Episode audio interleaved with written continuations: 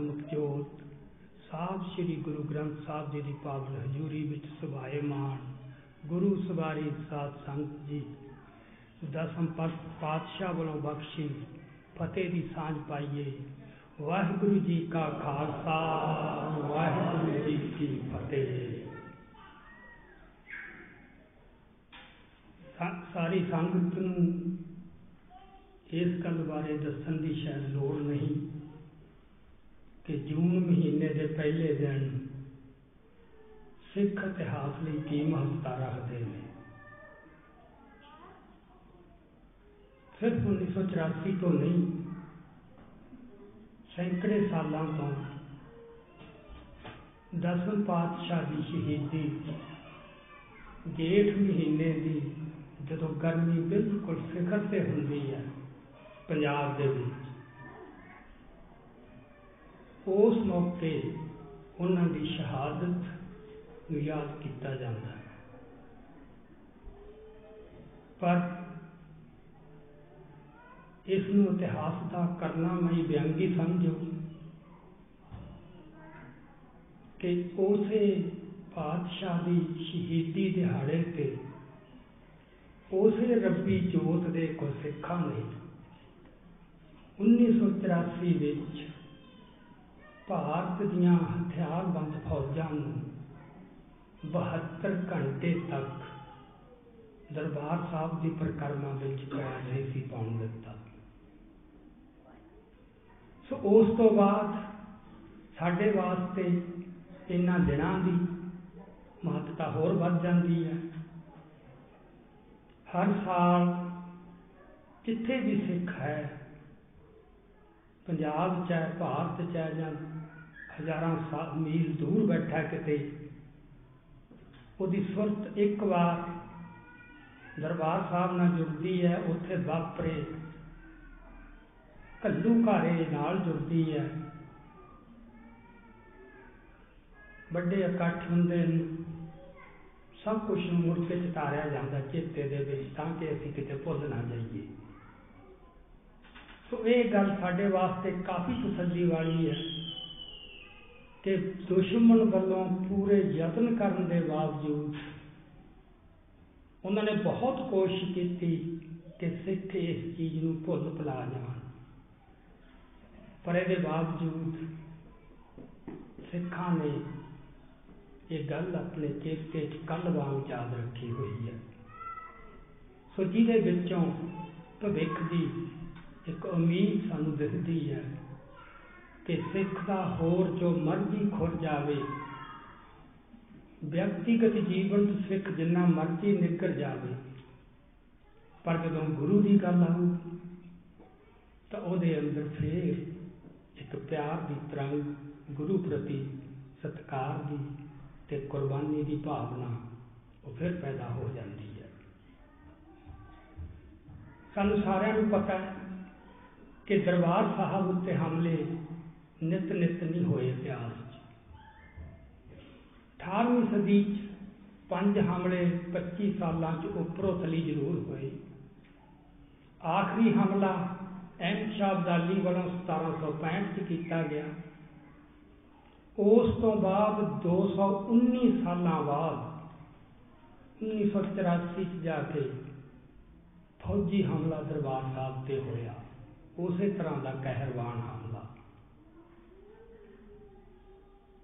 ਸੋ ਇਹ ਬਹੁਤ ਸੋਚਣ ਵਾਲੀ ਸਾਡੇ ਗੱਲ ਹੈ ਕਿ ਇਹਨਾਂ 219 ਸਾਲਾਂ 'ਚ ਸਿੱਖ ਆਜ਼ਾਦ ਨਹੀਂ ਸੀ। ਸਿੱਖ ਰਾਜ ਦੀ ਉਮਰ ਤਾਂ ਬਹੁਤ ਥੋੜੀ ਸੀ। ਤਕਰੀਬਨ ਸਿੱਖ ਗੁਲਾਮ ਹੀ ਰਹੇ। ਅੰਗਰੇਜ਼ਾਂ ਦੇ ਰਹੇ ਲੰਮਾ ਚਿਰ, ਤਕਰੀਬਨ ਇੱਕ ਸਦੀ ਲੰਘ ਗਈ। ਪਰ ਦਰਬਾਰ ਸਾਹਿਬ ਤੇ ਹਮਲਾ ਨਹੀਂ ਸੀ ਹੋਇਆ। ਸੋ 219 ਸਾਲਾਂ ਚ ਬਾਹਰ ਮੁਖੀ ਸੰਸਾਰ ਬਹੁਤ ਬਦਲ ਗਿਆ। 18ਵੀਂ ਸਦੀ ਨਾਲੋਂ ਆਪਾਂ ਸਾਫ਼ ਦੇਖ ਸਕਦੇ ਹਾਂ ਕਿ ਸੰਸਾਰ ਬਹੁਤ ਬਦਲ ਗਿਆ। ਪਰ ਕੁਝ ਗੱਲਾਂ ਜਿਹੜੀਆਂ ਨਹੀਂ ਬਦਲੀਆਂ। ਕਈ ਵਾਰ ਅਸੀਂ ਸਿਰਫ ਜੋ ਬਦਲ ਗਿਆ ਉਹਦੇ 'ਚ ਹੀ ਉਲਝ ਕੇ ਰਹਿ ਜਾਂਦੇ ਆ ਜੋ ਨਹੀਂ ਬਦਲਿਆ ਉਹ ਉਨਾ ਹੀ ਮਹੱਤਵਪੂਰਨ ਹੁੰਦਾ। ਇਹ ਪਛਾਣ ਕਰਨੀ ਕਿ ਕੀ ਬਦਲ ਗਿਆ ਤੇ ਕੀ ਨਹੀਂ ਬਦਲਿਆ ਇੱਕ ਕਿ ਸਿੱਖਾਂ ਪ੍ਰਤੀ ਦੁਸ਼ਮਣੀ ਦੀ ਭਾਵਨਾ ਵਾਲੀਆਂ ਤਾਕਤਾਂ ਖਤਮ ਨਹੀਂ ਹੋਈਆਂ। ਸੰਸਾਰ ਜਿੰਨਾ ਮਰਜ਼ੀ ਬਦਲ ਜੇ। ਤਕਨੀਕ ਆ ਗਈ, ਰਾਜਾਂ ਦੇ ਸਰੂਪ ਬਦਲ ਗਏ। ਹੋਰ ਬੜਾ ਕੁਝ ਬਦਲ ਗਿਆ ਪਰ ਸਾਰੇ ਇਤਿਹਾਸ ਅੰਦਰ ਉਹ ਤਾਕਤਾਂ ਮੌਜੂਦ ਰਹੀਆਂ ਜਿਨ੍ਹਾਂ ਦੇ ਮਨ ਅੰਦਰ ਸਿੱਖਾਂ ਪ੍ਰਤੀ ਨਫ਼ਰਤ ਤੇ ਦੁਸ਼ਮਣੀ ਦੇ ਭਾਵ ਪਲਦੇ ਰਹੇ। ਦੂਜੀ ਗੱਲ, ਜਿੱਥੇ ਉਹ ਤਾਕਤਾਂ ਕਾਇਮ ਰਹੀਆਂ, ਉੱਥੇ ਸਾਰੇ ਇੰਨੇ ਲੰਮੇ ਸਮੇਂ ਅੰਦਰ ਸਿੱਖਾਂ ਦੇ ਅੰਦਰ। ਸ੍ਰੀ ਗੁਰੂ ਗ੍ਰੰਥ ਸਾਹਿਬ ਤੇ ਸ੍ਰੀ ਦਰਬਾਰ ਸਾਹਿਬ ਦੀ ਅਜ਼ਮਤ ਦੀ ਰੱਖਿਆ ਕਰਨ ਦਾ ਜਿਹੜਾ ਜਜ਼ਬਾ ਹੈ, ਉਹ ਵੀ ਕਮਜ਼ੋਰ ਨਹੀਂ ਹੋਇਆ। ਹੋਇਆ, ਆਪਾਂ ਬਾਅਦ ਚ ਗੱਲ ਕਰਾਂਗੇ। ਕੁਝ ਵਰਗ ਇਹੋ ਜਿਹੇ ਪੈਦਾ ਹੋਏ, ਜਿਨ੍ਹਾਂ ਦੇ ਮਨਾਂ 'ਚ ਬਹੁਤ ਭੰਬਲ ਭੂਸੇ ਪੈਦਾ ਹੋਏ, ਮਨ ਕਮਜ਼ੋਰ ਵੀ ਹੋਏ, ਡੋਲੇ ਵੀ, ਦੁਸ਼ਮਣ ਪ੍ਰਤੀ ਜਾਂ ਨਰਮ ਪਏ ਜਾਂ ਉਹਨਾਂ ਦੇ ਨਾਲ ਸਹਿਯੋਗ ਵੀ ਕੀਤਾ। ਪਰ ਫਿਰ ਵੀ ਸਿੱਖ ਕੌਮ ਦੇ ਅੰਦਰੋਂ ਉਹ ਤੱਤ ਪੂਰੀ ਤਰ੍ਹਾਂ ਖਤਮ ਨਹੀਂ ਹੋਇਆ। ਸੋ ਇਹ ਇੱਕ ਪ੍ਰਸੰਗ ਬਣਦਾ ਹੈ, ਉਹਨਾਂ ਸਾਰੇ ਘਟਨਾਕ੍ਰਮ ਨੂੰ ਵੇਖਣ ਦਾ। ਜਦੋਂ 18ਵੀਂ ਸਦੀ 'ਚ ਜਿੰਨੇ ਵੀ ਹਮਲੇ ਹੋਏ ਦਰਬਾਰ ਸਾਹਿਬ ਉੱਤੇ, ਉਹਨਾਂ ਹਮਲਿਆਂ ਤੋਂ ਬਾਅਦ ਸਿੱਖ ਕੌਮ ਦੇ ਵਿੱਚ ਕਿਤੇ ਵੀ ਵਿਚਾਰਾਂ ਦੇ ਵਿੱਚ ਕੋਈ ਕਨਫਿਊਜ਼ਨ ਜਾਂ ਗੰਦਲ ਚੌਂਦ ਆਪਾਂ ਕਹੀਏ, ਉਹ ਪੈਦਾ ਨਹੀਂ ਸੀ ਹੋਈ। ਕਿਸੇ ਸਿੱਖ ਦੇ ਮਨ 'ਚ ਸਵਾਲ ਪੈਦਾ ਨਹੀਂ ਸੀ ਹੋਇਆ ਕਿ ਹਮਲਾ ਕਰਨ ਵਾਲੇ ਨਾਲ ਸਾਡਾ ਰਿਸ਼ਤਾ ਕੀ ਹੈ। ਸਾਰਿਆਂ ਨੂੰ ਸਪਸ਼ਟ ਸੀ ਕਿ ਜਿਹਨੇ ਹਮਲਾ ਕੀਤਾ ਉਹ ਸਾਡਾ ਦੁਸ਼ਮਣ ਹੈ। ਇਸ ਸਪਸ਼ਟਤਾ ਚੋਂ ਸਾਰੀ ਕੌਮ ਇਕਮੁੱਠ ਹੁੰਦੀ ਸੀ। ਹਰ ਹਮਲਾ ਕੌਮ ਨੂੰ ਹੋਰ ਤਕੜਾ ਕਰ ਦਿੰਦਾ ਸੀ। ਕਿਉਂਕਿ ਜੇ ਤੁਸੀਂ ਇਤਿਹਾਸ ਦਾ ਪੜ੍ਹੋ ਕਿ 1765 ਵਿੱਚ ਵੱਡਾ ਕੱਲੂ ਘਾਰਾ ਵਰਤਾਉਣ ਤੋਂ ਬਾਅਦ, ਅਹਿਮਦ ਸ਼ਾਹ ਅਬਦਾਲੀ ਨੇ ਜਦੋਂ ਦਰਬਾਰ ਸਾਹਿਬ ਖਤ ਬਰੂਦ ਰੱਖ ਕੇ ਨੀਹਾਂ ਦੇ ਵਿੱਚ ਬਿਲਕੁਲ ਥੇ ਕਰ ਦਿੱਤਾ ਸੀ, ਉਹਨੇ ਇਹ ਸੋਚਿਆ ਸੀ ਕਿ ਹੁਣ ਘੱਟੋ ਘੱਟ ਮੇਰੇ ਜਿਉਂਦੇ ਜੀ ਸਿੱਖ ਦੁਬਾਰਾ ਅੰਮ੍ਰਿਤਸਰ ਤੇ ਦਰਬਾਰ ਸਾਹਿਬ ਆਉਣ ਦੀ ਜ਼ਰੂਰਤ ਨਹੀਂ ਕਰਨਗੇ। ਕਿਉਂਕਿ ਕੁਝ ਹਫ਼ਤੇ ਪਹਿਲਾਂ ਹੀ ਉਹ ਇੱਕੋ ਦਿਨ ਦੇ ਵਿੱਚ ਅੱਧੀ ਕੌਮ ਨੂੰ ਕਤਲ ਕਰ ਚੁੱਕਿਆ ਸੀ। ਕੋਪਰ ਹੀੜੇ ਦੇ ਮੈਦਾਨਾਂ ਦੇ ਵਿੱਚ।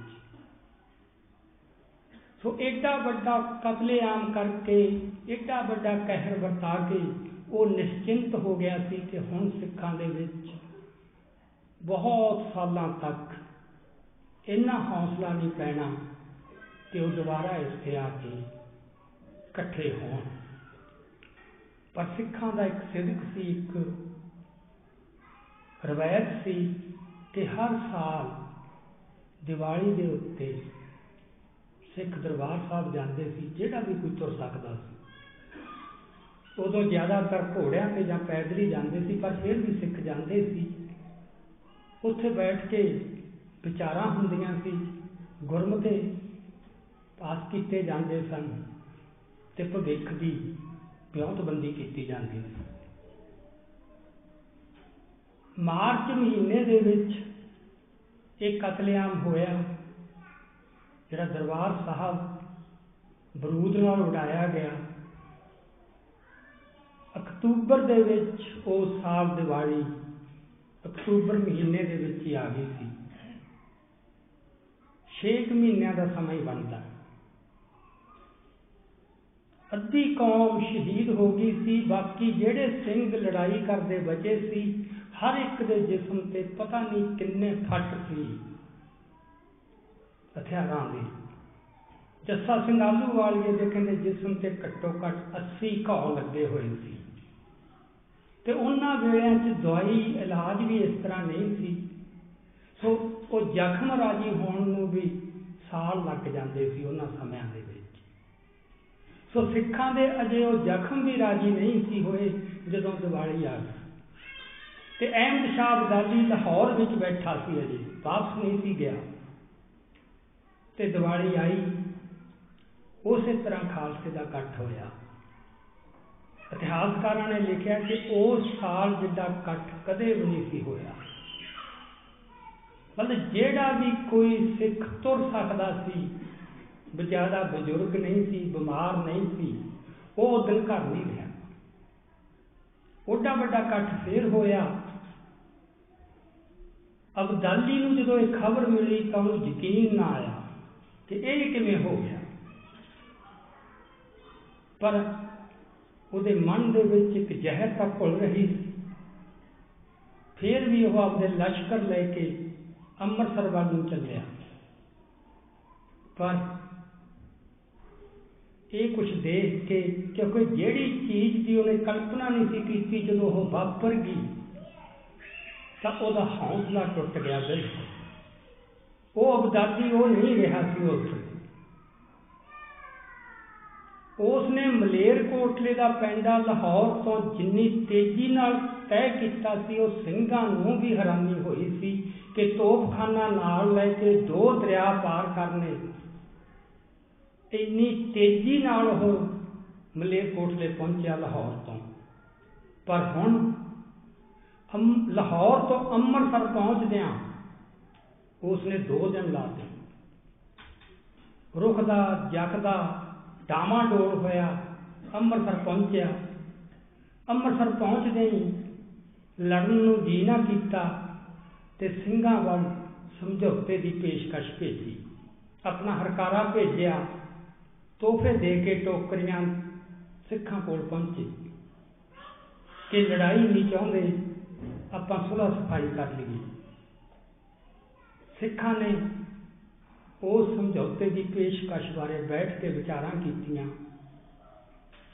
ਤੇ ਮੋੜਵਾਂ ਜਵਾਬ ਅਬਦਾਲੀ ਨੂੰ ਭੇਜਤਾ ਕਿ ਦਰਬਾਰ ਸਾਹਿਬ ਦੇ ਮਲਬੇ ਤੇ ਖੜ ਕੇ ਸਮਝੌਤੇ ਨਹੀਂ ਜੰਗ ਹੋਊਗਾ। ਇਹ ਖਾਲਸੇ ਦਾ ਧਰਮ ਹੈ। ਜਿਹੜਾ ਆਇਆ ਸੀ ਉਹ ਤੋਹਫੇ ਵੀ ਵਾਪਸ ਭੇਜਤੇ ਤੇ ਜਾ ਕੇ ਕਹਿਤਾ ਕਿ ਕਹਿੰਦੇ ਆਪਦੇ ਬਾਦਸ਼ਾਹ ਨੂੰ ਕਿ ਸਿੰਘ ਲੜਨ ਲਈ ਤਿਆਰ। ਤੁਸੀਂ ਸਬਬ ਦੇਖੋ ਕਿ ਉਸ ਦਿਨ ਪੂਰਨ ਸੂਰਜ ਗ੍ਰਹਿਣ ਸੀ। ਦਿਨੇ ਹਨੇਰਾ ਪੈ ਗਿਆ ਸੀ ਜਦੋਂ ਜੰਗ ਹੋਈ। ਸਾਰੀ ਦਿਹਾੜੀ ਜੰਗ ਚੱਲੀ। ਅਬਦਾਲੀ ਵਾਲੇ ਇਹ ਦੁਨੀਆ ਭਰ 'ਚ ਮਸ਼ਹੂਰ ਸੀ ਕਿ ਉਹ ਕਦੇ ਵੀ ਜੰਗ ਦੇ ਮੈਦਾਨ 'ਚ ਪਿੱਠ ਥਕਾ ਕੇ ਨਹੀਂ ਮੁੜੇ ਉਹਨੇ ਜੰਗਾਂ ਜਿੱਤੀਆਂ ਜਿੱਤੀਆਂ। ਜੇ ਹਾਰਿਆ ਤਾਂ ਵੀ ਸ਼ਾਨ ਨਾਲ ਹਾਰਿਆ। ਸਾਰਾ ਦਿਨ ਲੜਾਈ ਹੋਈ, ਰਾਤ ਪੈ ਗਈ। ਉਸ ਮੌਕੇ ਇੱਕ ਮਰਿਆਦਾ ਹੁੰਦੀ ਸੀ ਲੜਾਈ ਦੀ ਕਿ ਰਾਤ ਨੂੰ ਨਹੀਂ ਲੜਨਾ, ਦੋਵੇਂ ਫੌਜਾਂ ਆਪੋ ਆਪਣੇ ਕੈਂਪਾਂ 'ਚ ਚਲੀਆਂ ਗਈਆਂ। ਸਵੇਰੇ ਸਿੰਘ ਫੇਰ ਤਿਆਰ ਬਰ ਤਿਆਰ ਹੋ ਕੇ ਜੰਗ ਦੇ ਮੈਦਾਨ ਵੱਲ ਆਏ। ਪਰ ਅਬਦਾਲੀ ਦੀਆਂ ਫੌਜਾਂ ਕਿਤੇ ਵੀ ਨਜ਼ਰ ਨਾ ਸੋ ਰਾਤੋਂ ਰਾਤ ਉਹ ਵਾਪਸ ਲਾਹੌਰ ਪਹੁੰਚ ਗਿਆ। ਇਹ ਇਤਿਹਾਸ 'ਚ ਦਰਜ ਹੈ, ਕੋਈ ਅਤਕਥ ਨਹੀਂ ਨਹੀਂ ਹੈ ਉਸ ਤੋਂ ਬਾਅਦ ਅਬਦਾਲੀ ਬਹੁਤਾ ਚਿਰ ਨਹੀਂ ਜਿਉ ਸਕਿਆ। ਮਤਲਬ ਉਹਦੀ ਰੂਹ ਤੇ, ਉਹਦੀ ਆਤਮਾ ਤੇ ਕਿੱਡਾ ਵੱਡਾ ਅਸਰ ਪਿਆ ਇਸ ਗੱਲ ਦਾ। ਕਿਉਂ? ਕਿਉਂਕਿ ਉਹ ਇੱਕ ਯੋਧਾ ਸੀ। ਤੇ ਇੱਕ ਯੋਧੇ ਨੂੰ ਦੂਜੇ ਯੋਧੇ ਦੀ ਕਦਰ ਹੁੰਦੀ ਹੈ ਭਾਵੇਂ ਦੁਸ਼ਮਣ ਵੀ ਹੋਵੇ। ਜਦੋਂ ਤੁਹਾਡਾ ਦੁਸ਼ਮਣ ਯੋਧਾ ਨਹੀਂ, ਕਮੀਨਾ ਹੈ, ਉਹ ਲੜਾਈ ਦਾ ਸਾਰਾ, ਉਹਦੀ ਕੈਮਿਸਟਰੀ ਬਦਲ ਜਾਂਦੀ ਹੈ। ਲੜਾਈ ਤੋਂ ਬਾਅਦ ਦੇ ਹਾਲਾਤ ਵੀ ਬਦਲ ਜਾਂਦੇ ਹੈ ਇੱਕ ਬਿਲਕੁਲ ਹੀ ਵੱਖਰੀ ਕਿਸਮ ਦੀ ਸਥਿਤੀ ਪੈਦਾ ਹੋ ਜਾਂਦੀ ਹੈ। ਸੋ ਅਬਦਾਲੀ ਨਾਲ ਲੜ ਕੇ ਖਾਲਸਾ ਕਮਜ਼ੋਰ ਨਹੀਂ ਸੀ ਹੋਇਆ, ਖਾਲਸਾ ਮਜ਼ਬੂਤ ਹੋਇਆ ਸੀ। ਪਰ 1984 ਦੇ ਵਿੱਚ ਜਿਸ ਦੁਸ਼ਮਣ ਨਾਲ ਬਾਹ ਪਿਆ, ਉਹਦੇ ਵਿੱਚ ਬਹਾਦਰੀ ਨਹੀਂ। ਉਹਦੀ ਸਾਰਾ ਇਤਿਹਾਸ, ਸਾਰਾ ਮਥਿਹਾਸ ਕਪਟ ਤੇ ਫਰੇਬ ਨਾਲ ਤੁਰਨਿਆ ਪਿਆ। ਕਿਹੜਾ ਯੁੱਧ ਹੈ ਤੁਸੀਂ ਮਹਾਭਾਰਤ ਦੇਖ ਲਓ, ਰਮਾਇਣ ਦੇਖ ਲਓ ਜਿੱਥੇ ਆਪ ਅਵਤਾਰ ਕਪਟ ਕਰਨ ਲਈ ਆਪਣੇ ਸੂਰਬੀਰਾਂ ਨੂੰ ਜਾਂ ਆਪਣੇ ਲੜਾਕਿਆਂ ਨੂੰ ਨਹੀਂ ਤਿਆਰ ਕਰ ਰਹੇ। ਰਮਾਇਣ ਵਿੱਚ ਵੀ ਤੇ ਮਹਾਭਾਰਤ ਵਿੱਚ ਵੀ ਹਰ ਵੱਡਾ ਯੋਧਾ ਛਲ ਫਰੇਬ ਨਾਲ ਮਾਰਿਆ ਗਿਆ। ਪਰ ਸਿੱਖਾਂ ਦੇ ਵਿੱਚ ਇਹ ਰਵਾਇਤ ਸੀ ਕਿ ਛਲ ਫਰੇਬ ਨਹੀਂ, ਬੰਗਾਰ ਕੇ ਦੁਸ਼ਮਣ ਨੂੰ ਮਾਰਨਾ ਹੈ। ਸੋ ਇਹ ਫ਼ਰਕ ਸੀਗਾ ਸੋ ਇਹ ਫਰੇਬ 1984 ਵਿੱਚ ਵੀ ਹੋਇਆ। ਜਿਹੜੇ ਬੰਦਿਆਂ ਨੂੰ ਉਹਨਾਂ ਦਿਨਾਂ ਦੀ ਯਾਦ ਹੈ ਕਿ 2 ਤਰੀਕ ਨੂੰ ਇੰਦਰਾ ਗਾਂਧੀ ਜਦੋਂ ਰੇਡੀਓ ਸਟੇਸ਼ਨ ਤੋਂ ਸਾਰੀ ਹਿੰਦੁਸਤਾਨ ਦੇ ਸਾਰੇ ਸਟੇਸ਼ਨਾਂ ਤੋਂ ਉਹਦਾ ਭਾਸ਼ਣ ਪ੍ਰਸਾਰਿਤ ਹੋਇਆ ਸੀ 2 ਤਰੀਕ ਨੂੰ ਵੀ ਉਹਨੇ ਕਿਹਾ ਸੀ ਕਿ ਅਸੀਂ ਦਰਬਾਰ ਸਾਹਿਬ ਤੇ ਹਮਲਾ ਨਹੀਂ ਕਰਨਾ ਜਦੋਂ ਪੂਰੀਆਂ ਤਿਆਰੀਆਂ ਹੋ ਗਈਆਂ, ਫੌਜ ਪਹੁੰਚ ਗਈ, ਮੋਰਚੇ ਬਣ ਗਏ, ਸਾਰੀ ਪਲੈਨਿੰਗ ਹੋ ਚੁੱਕੀ ਹੈ। ਪਰ ਉਹਦੇ ਵੀ ਕਹਿ ਇਹ ਰਹੀ ਹੈ ਕਿ ਅਸੀਂ ਦਰਬਾਰ ਸਾਹਿਬ ਤੇ ਹਮਲਾ ਨਹੀਂ ਕਰਨਾ ਮੂੰਹੋਂ ਕੁਝ ਹੋਰ ਹੈ, ਮੁਖ ਚੋਂ, ਪਰ ਅੰਦਰੋਂ ਦਿਲ ਦੇ ਵਿੱਚ ਕੋਈ ਹੋਰ ਗੱਲ ਹੈ। ਸੋ ਇਸ ਮਸਲੇ ਦੇ ਆਪਾਂ ਬਹੁਤੀ ਵਿਸਥਾਰ ਚ ਨਾ ਜਾਈਏ। ਜੰਗ ਹੋਈ ਤੇ ਜਿਹੜੀ ਜੰਗ ਉਹ 2 ਘੰਟਿਆਂ 'ਚ ਮਿਟ ਕੇ ਆਏ ਸੀ, ਜਿਹੜੀ ਉਹਨਾਂ ਦੀ ਅੰਦਰਲੀ ਪਲੈਨਿੰਗ ਸੀ, ਉਹਦੇ 'ਚ ਇਹ ਸੀ ਕਿ ਅਸੀਂ ਰਾਤ ਨੂੰ 12:00 ਵਜੇ ਹਮਲਾ ਕਰਾਂਗੇ 2:00 ਵਜੇ ਤੱਕ ਸਾਰਾ ਸਫਾਇਆ ਕਰ ਦਿਆਂਗੇ। ਉਸ ਤੋਂ ਬਾਅਦ ਉਹਨਾਂ ਨੇ ਜੋ ਥੋੜਾ ਬਹੁਤਾ ਨੁਕਸਾਨ ਹੋਊ ਬਿਲਡਿੰਗਾਂ ਨੂੰ, ਉਹਨੂੰ ਕਲੀ ਕੁਚਾ ਕਰਨ ਵਾਸਤੇ ਸਭ ਕੁਝ ਤਿਆਰ ਸੀ।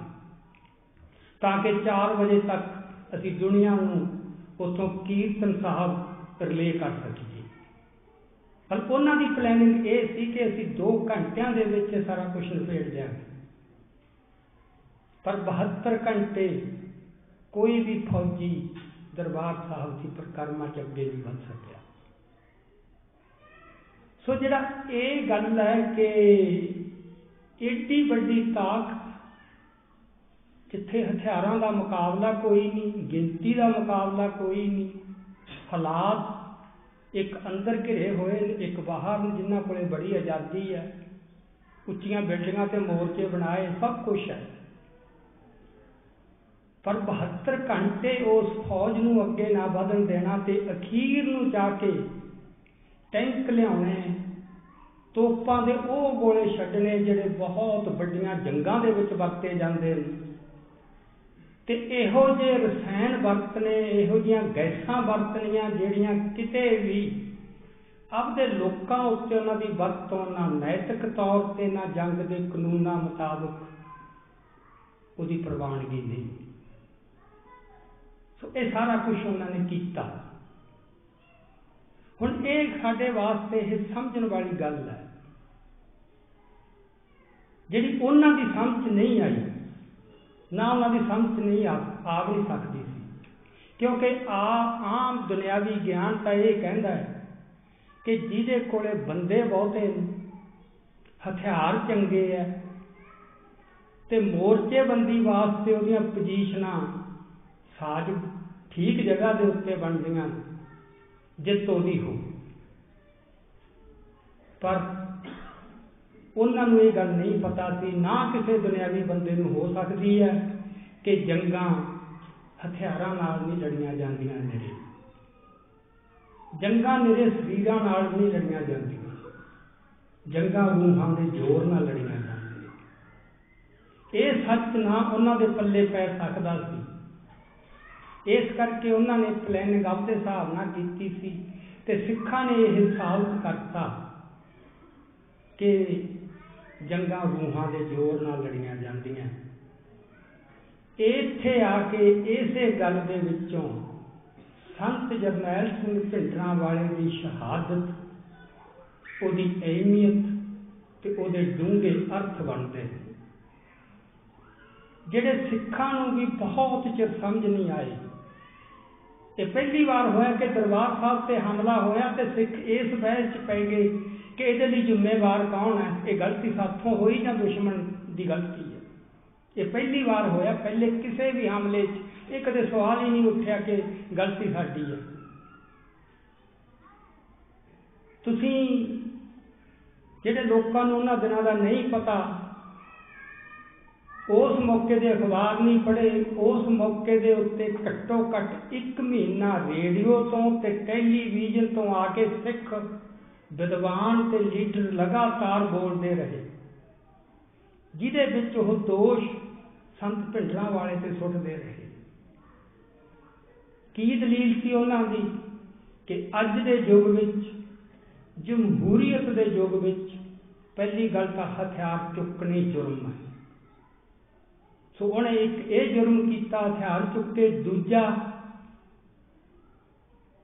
ਧਾਰਮਿਕ ਕੇਂਦਰ ਦੇ ਵਿੱਚ ਉਹ ਵੀ ਜਿਹੜਾ ਸਿੱਖਾਂ ਦਾ ਬਹੁਤ ਪਵਿੱਤਰ, ਸਭ ਤੋਂ ਪਵਿੱਤਰ ਜਗ੍ਹਾ ਉੱਥੇ ਆ ਕੇ ਹਥਿਆਰ ਜਮ੍ਹਾਂ ਕਰਨੇ ਜਾਂ ਮੋਰਚੇ ਬਣਾਉਣੇ,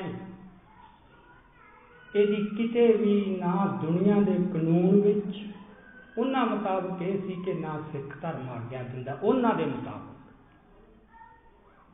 ਸੋ ਇਹ ਪਹਿਲੀ ਵਾਰ ਹੋਇਆ ਕਿ ਸਿੱਖ ਧਰਮ ਕੀ ਹੈ ਤੇ ਉਹ ਕੀ ਕਹਿੰਦਾ ਹੈ? ਉਹਦੇ ਚ ਕਿਹੜੀ ਗੱਲ ਦੀ ਆਗਿਆ ਹੈ, ਕਿਹੜੀ ਦੀ ਨਹੀਂ? ਇਹ ਬਹਿਸ ਦੁਬਾਰਾ ਖੁੱਲ ਗਈ।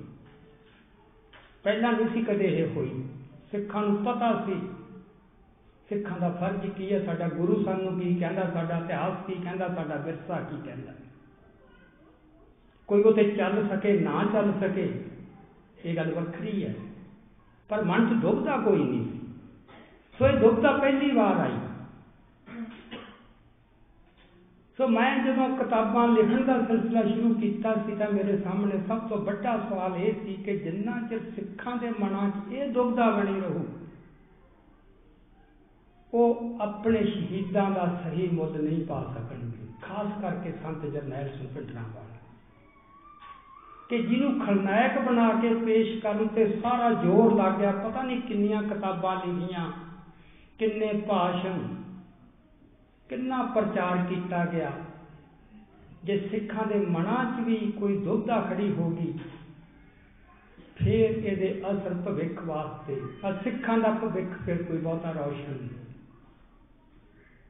ਸੋ ਮੈਨੂੰ ਬਜ਼ੁਰਗ ਸਰਦਾਰ ਜਗਜੀਤ ਸਿੰਘ ਸ਼ਾਇਦ ਤੁਹਾਨੂੰ ਕਿਸੇ ਨੇ ਨਾਮ ਸੁਣਿਆ ਹੋਵੇ ਉਹਨਾਂ ਦਾ। ਬਹੁਤ ਬਜ਼ੁਰਗ ਸੀਗੇ, ਉਹਨਾਂ ਨੇ ਸਿੱਖ ਇਨਕਲਾਬ ਕਿਤਾਬ ਲਿਖੀ ਸੀ, ਜਿਹਦੇ ਕਰਕੇ ਬਹੁਤ ਮਸ਼ਹੂਰ ਹੋਏ ਸੀ। ਮੈਨੂੰ ਉਹਨਾਂ ਨੇ ਇਹ ਇਹ ਮਤਲਬ ਮੇਰਾ ਹੌਸਲਾ ਨਹੀਂ ਸੀ ਪੈਂਦਾ ਮੈਂ ਇਹ ਕੰਮ ਕਰਾਂ, ਪਰ ਮੈਨੂੰ ਉਹਨਾਂ ਨੇ ਬਹੁਤ ਜ਼ੋਰ ਦੇ ਕੇ ਕਿਹਾ ਕਿ ਐਡੀ ਵੱਡੀ ਇਤਿਹਾਸ ਦੀ ਜੰਗ ਹੋਈ ਹੈ। ਸਾਡੇ ਵਿਰੋਧੀਆਂ ਨੇ ਆਪਦਾ ਇਤਿਹਾਸ ਲਿਖਤਾ ਤੇ ਸਾਡਾ ਇਤਿਹਾਸ ਕੌਣ ਲਿਖੂ? ਤੇ ਜਦੋਂ ਤੁਸੀਂ, ਤੁਹਾਡਾ ਆਪਦਾ ਇਤਿਹਾਸ ਨਾ ਹੋਵੇ, ਤੁਸੀਂ ਦੁਸ਼ਮਣ ਦਾ ਲਿਖਿਆ ਇਤਿਹਾਸ ਹੀ ਪੜ੍ਹੋਗੇ। ਤੁਹਾਡੇ ਬੱਚੇ ਵੀ ਉਹੀ ਪੜ੍ਹਨਗੇ। ਸੋ ਤੁਹਾਡੇ ਮਨਾਂ ਦੇ ਉੱਤੇ ਬੜਾ ਇਹਦਾ ਗਲਤ ਅਸਰ ਪਊਗਾ। ਸੋ ਇਸ ਕਰਕੇ ਉਹਨਾਂ ਨੇ ਮੈਨੂੰ ਇਹ ਕਿਹਾ ਸੀ ਕਿ ਇਹਦੀ ਜੋ ਸਾਡੀ ਧਿਰ ਦਾ ਸੱਚ ਹੈ, ਉਹ ਵੀ ਲੋਕਾਂ ਦੇ ਵਿੱਚ ਜਾਣਾ ਚਾਹੀਦਾ ਸੋ ਉਦੋਂ ਤੋਂ ਮੈਨੂੰ ਤਕਰੀਬਨ 20 ਸਾਲ ਤੋਂ ਵੱਧ ਸਮਾਂ ਹੋ ਗਿਆ। ਕਿਤਾਬਾਂ ਵੀ ਲਿਖੀ ਜਾਂਦੇ ਆ ਬੋਲੀ ਵੀ ਜਾਂਦੇ ਆ ਪਰ ਫ਼ਰਕ ਵੀ ਬਹੁਤ ਪਿਆ ਨਵੇਂ ਲੋਕਾਂ ਦੇ ਵਿੱਚ ਵੀ, ਪੁਰਾਣਿਆਂ ਦੇ ਵਿੱਚ ਵੀ। ਬਹੁਤ ਬੰਦਿਆਂ ਨੇ ਮੈਨੂੰ ਸੁਨੇਹੇ ਭੇਜੇ ਕਿ ਤੁਹਾਡੀਆਂ ਕਿਤਾਬਾਂ ਪੜ੍ਹ ਕੇ ਜਾਂ ਤੁਹਾਡੀਆਂ ਗੱਲਾਂ ਸੁਣ ਕੇ ਮਨ ਤੋਂ ਬਹੁਤ ਸ਼ੰਕੇ ਤੇ ਦੁਬਦਾ ਦੂਰ ਹੋਈ ਪਰ ਅਜੇ ਵੀ ਬਹੁਤ ਵੱਡਾ ਹਿੱਸਾ ਹੈ ਕੌਮ ਦਾ, ਜਿਹੜੇ ਜਿਹਦੇ ਵਿੱਚ ਅਜੇ ਵੀ ਉਹ ਸਪਸ਼ਟਤਾ ਨਹੀਂ ਆਈ। ਸਭ ਤੋਂ ਵੱਡਾ ਸਵਾਲ ਜਿਹੜਾ ਖੜਾ ਹੁੰਦਾ ਰਿਹਾ, ਉਹ ਇਹੀ ਹੁੰਦਾ ਰਿਹਾ ਕਿ ਸੰਤ ਜਰਨੈਲ ਸਿੰਘ ਨੇ ਲੜਨ ਲਈ ਅਕਾਲ ਤਖਤ ਕਿਉਂ ਚੁਣਿਆ? ਕਿਤੇ ਹੋਰ ਲੜ ਲੈਂਦਾ। ਇਹ ਇੰਨੇ ਲੋਕਾਂ ਦੇ ਮਨਾਂ 'ਚ ਸੀ, ਅੱਜ ਦੇ ਨੌਜਵਾਨਾਂ ਨੂੰ ਤਾਂ ਸ਼ਾਇਦ ਇਹ ਗੱਲ ਤੇ ਯਕੀਨ ਨਾ ਆਵੇ ਕਿ ਇਹ ਵੀ ਕੋਈ ਸਵਾਲ ਸੀ। ਪਰ ਪਿਛਲੇ 30 ਸਾਲਾਂ 35 ਸਾਲਾਂ ਤੋਂ ਇਹ ਸਵਾਲ ਵੱਡੇ ਵੱਡੇ ਪਲੇਟਫਾਰਮਾਂ ਤੋਂ ਖੜਾ ਹੋਇਆ। ਬਹੁਤ ਸਿੱਖ ਵਿਦਵਾਨਾਂ ਨੇ, ਸਿੱਖ ਲੀਡਰਾਂ ਨੇ ਇਹ ਗੱਲ ਕਹੀ ਕਿ ਅਕਾਲ ਤਖਤ ਤੋਂ ਇਹ ਕੰਮ ਨਹੀਂ ਸੀ ਹੋਣਾ ਚਾਹੀਦਾ। ਸੋ ਜਿੰਨਾ ਚਿਰ ਅਸੀਂ ਇਸ ਗੱਲ ਨੂੰ ਨਹੀਂ ਸਮਝਾਂਗੇ ਕਿ ਸੰਤ ਜਰਨੈਲ ਸਿੰਘ ਨੇ ਲੜਨ ਲਈ ਅਕਾਲ ਤਖਤ ਦੀ ਚੋਣ ਕਿਉਂ ਕੀਤੀ, ਸਾਨੂੰ ਉਹ ਸਾਰੀ ਜੰਗ ਦੀ ਗਹਿਰਾਈ ਤੇ ਮਹੱਤਤਾ ਸਮਝ ਨਹੀਂ ਆ ਸਕਦੀ। ਕਈ ਵਾਰ ਜਾਂ ਕਈ ਵਾਰ ਨਹੀਂ, ਅਕਸਰ ਹੀ ਇਹ ਹੁੰਦਾ ਹੈ ਕਿ ਬੰਦਾ ਦੂਜੇ ਨੂੰ ਆਪਣੇ ਮੁਤਾਬਕ ਹੀ ਸਮਝਦਾ ਜਿੱਡੀ ਆਪਦੀ ਮਤ ਹੈ, ਉਸ ਮਤ ਦੇ ਮੁਤਾਬਕ ਉਹ ਦੂਜੇ ਦਾ ਥਾਂ ਪਾਉਂਦਾ ਉਸ ਤੋਂ ਉੱਪਰ ਉਹ ਤੋਂ ਉੱਠਿਆ ਨਹੀਂ ਜਾਂਦਾ।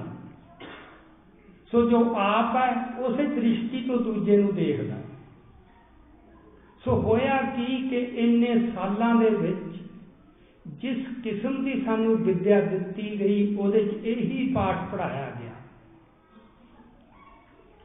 ਕਿ ਅੱਜ ਦਾ ਯੁੱਗ ਜਮਹੂਰੀਅਤ ਦਾ ਯੁੱਗ ਹੈ ਅੱਜ ਜੋ ਵੀ ਫੈਸਲੇ ਆ ਵੋਟਾਂ ਰਾਹੀਂ ਲੋਕਾਂ ਦੀ ਜੋ ਲੋਕ ਚਾਹਣਗੇ ਲੋਕਾਂ ਦੀ رائے ਮੁਤਾਬਕ ਹੁੰਦੇ ਆ ਅੱਜ ਦੇ ਯੁੱਗ 'ਚ ਹਥਿਆਰਾਂ ਦੀ ਕੋਈ ਜਗ੍ਹਾ ਨਹੀਂ ਤੇ ਇਸ ਕਰਕੇ ਹਥਿਆਰ ਚੁੱਕਣੇ ਤੇ ਫਿਰ ਉਹ ਵੀ ਇੱਕ ਧਾਰਮਿਕ ਸਥਾਨ ਦੇ ਵਿੱਚ ਹਥਿਆਰਾਂ ਦੀ ਲੜਾਈ ਲੜਨੀ ਇਹ ਕਿਸੇ ਤਰ੍ਹਾਂ ਦੀ ਜਾਇਜ਼ ਨਹੀਂ ਇਹ ਬਹੁਤ ਪ੍ਰਚਾਰਿਆ ਜਾ ਰਿਹਾ, ਸਾਰੀ ਦੁਨੀਆ 'ਚ ਪ੍ਰਚਾਰਿਆ ਜਾ ਰਿਹਾ। ਇਹ ਕਹਿ ਕੇ ਕਿ ਅੱਜ ਦੇ ਯੁੱਗ 'ਚ ਜੋ ਵੀ ਫੈਸਲੇ ਆ, ਉਹ ਜਮਹੂਰੀ ਢੰਗ ਨਾਲ ਹੁੰਦੇ ਨੇ। ਹਥਿਆਰਾਂ ਦੀ ਕੋਈ ਜਗ੍ਹਾ ਨਹੀਂ, ਇਹਦੇ ਬਾਵਜੂਦ ਮਾਰੂ ਤੋਂ ਮਾਰੂ ਹਥਿਆਰ ਬਣ ਰਹੇ ਨੇ। ਹਰ ਦੇਸ਼ ਦਾ ਜਿਹੜਾ ਰੱਖਿਆ ਬਜਟ ਹੈ ਉਹ ਸ਼ਰਪੇ ਮਾਰ ਕੇ ਵੱਧ ਰਿਹਾ ਕੋਈ ਹਿਸਾਬ ਹੀ ਨਹੀਂ।